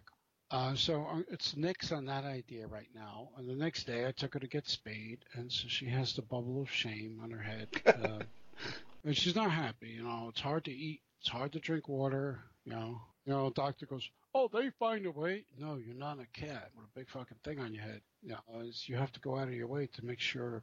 You know, try different size bowls so the cone. You know, blah blah blah. So that's been going on. uh, oh, before we start, I just saw the funniest thing they just shared it. Robert De Niro was on CNN this morning, you know, because uh, promoting The Irishman was getting great reviews. so he said something that the, the CNN guy said, from where it starts, the soundbite is, well, they're not going to like you on Fox News. And De Niro says, fuck them. Fuck them. And the guy goes, well, we're not in violation of FCC rules because we're on cable. We're not TV. But this is a morning show. He goes, I don't care. And then he goes off. He goes, this man does not deserve. One minute and thirty seconds, he nailed it. You know, a lot of people don't like Bob, but I'm like, you know what? He don't care. Yeah, and I do like what he's saying lately, which of course is pissing everybody else off because a lot of people are like, "Oh, fuck De Niro, we don't need." Like, really? now that he's making sense, you're gonna write him off? Fuck you. I, I agree with you. I, we'll go to the show in a minute, but I agree with you. Where are all these people coming out of the blue? He's never like, you know, you either like some of these movies, you don't like some of these movies. That's what the world's all about. But all of a sudden, all the De Niro hatred for this guy, you kidding me? He made some of the best movies. Uh, You know, if you got a bag of movies, you know, they're full of like gold, uh, gold, Goodfellas, The Godfather, blah blah blah. He, you know what I'm saying? Yeah, see, and he does a lot of mob movies and stuff like Taxi Driver that I don't like. You know, I don't like those kind of movies usually, but I still recognize, and I said it during our Pacino show. You put him and Pacino in the same room; these are two of the greatest actors we have living right now. There's no Right, question. Exactly. It's obvious. Right. No question. It's obvious that this guy, and I don't think he's using his celebrity status to go out there and say this. I just figure they're talking to him. Yeah. Right? They pinched a nerve, and he's like, you know what? Fuck him. Yeah. Fuck him. Fuck. And he's talking about Fox News because he knows everybody knows Fox News. Fuck them. Who cares what they say? It's That's propaganda network that- anyway. Yeah, that's a translation. It's slowly turning against Trump this week, thank God. Yeah, we didn't even talk about that next time. okay, let's go to John Saxon.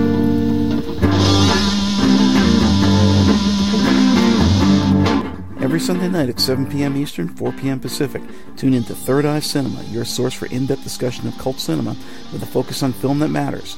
Cult, grindhouse, drive-in, independent, and underground film from the dawn of the talkies through the early 90s. This is a forum where we explore genre film and music from around the world, in-depth conversation and career analysis with directors, actors, and musicians, and open discussion on films that matter, those that fall outside the mainstream corporate film by boardroom committee. These are the province of the auteur, the visionary, the dreamer, the outsider. None of that dreck that passes for mainstream film these days. This is all about the glory days of independent cinema from all over the world, any of the hotbeds of obscure, oddball, or generally wild cinema available on DVD from the dawn of the medium to this very day. Join us as we delve deep into the cinematic netherworld here on Third Eye Cinema. Sundays at 7 p.m. Eastern, 4 p.m. Pacific on the Big Papa Online Network on Blog Talk Radio. What is at eye level? A reductio ad absurdum look at the headlines, from politics to pop culture, from the corporate to the individual. Every Monday at 6 p.m. Eastern, we take a not so serious look at the serious issues of the day. Whether it's politics, economics, social issues, music, or old movies and TV shows, We discuss everything the corporate media overlooks while making you laugh at the absurdity of it all. Hell, you gotta have a sense of humor about life. Just look at the headlines. So join me, Matt G, And me, Doc Savage. every Monday at 6 p.m. Eastern as we navigate the sea of trolls, talking points, and trickery and try to figure out a way to be there when tomorrow comes. at eye level, bringing more to you. Only on the Big Papa Network on Blog Talk Radio.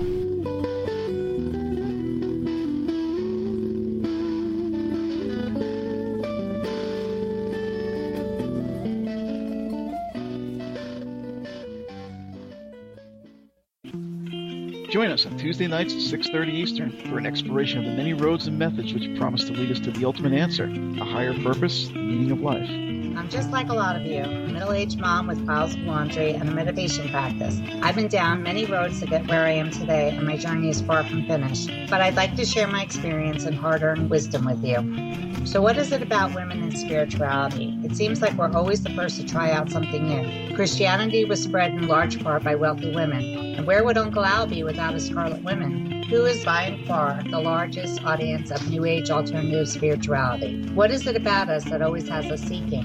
And why does it always seem that men tend to take over what we discover?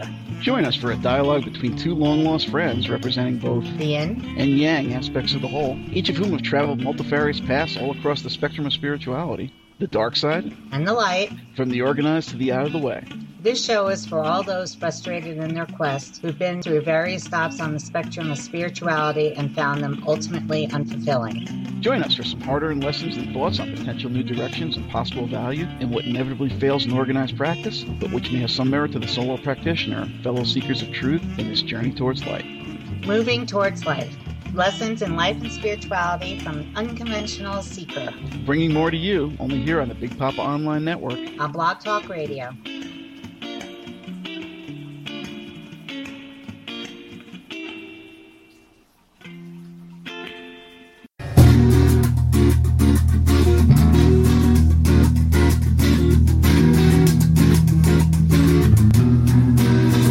Every Thursday night at 7 p.m. Eastern, 4 p.m. Pacific, join us for Weird Scenes Inside the Gold Mine, your essential guide to all things wild and wonderful in the world of cult entertainment. Drop in for a spell with Doc Savage, Lois Hall, myself, discuss the beloved, the hated, the weird, and the wonderful world of cult film, music, television, and more. We'll be covering classic films, shows, musicians, and literature of the past, with an eye towards what new visions may still arise from the soullessly derivative mire of our modern age. Tune in, turn on, and take a step outside the mainstream as we dig deep into the rich vein of cult cinema, music, and television, right here on Weird Scenes Inside the Gold Mine Only here on the Big Papa Online Network. on Blog Talk Radio.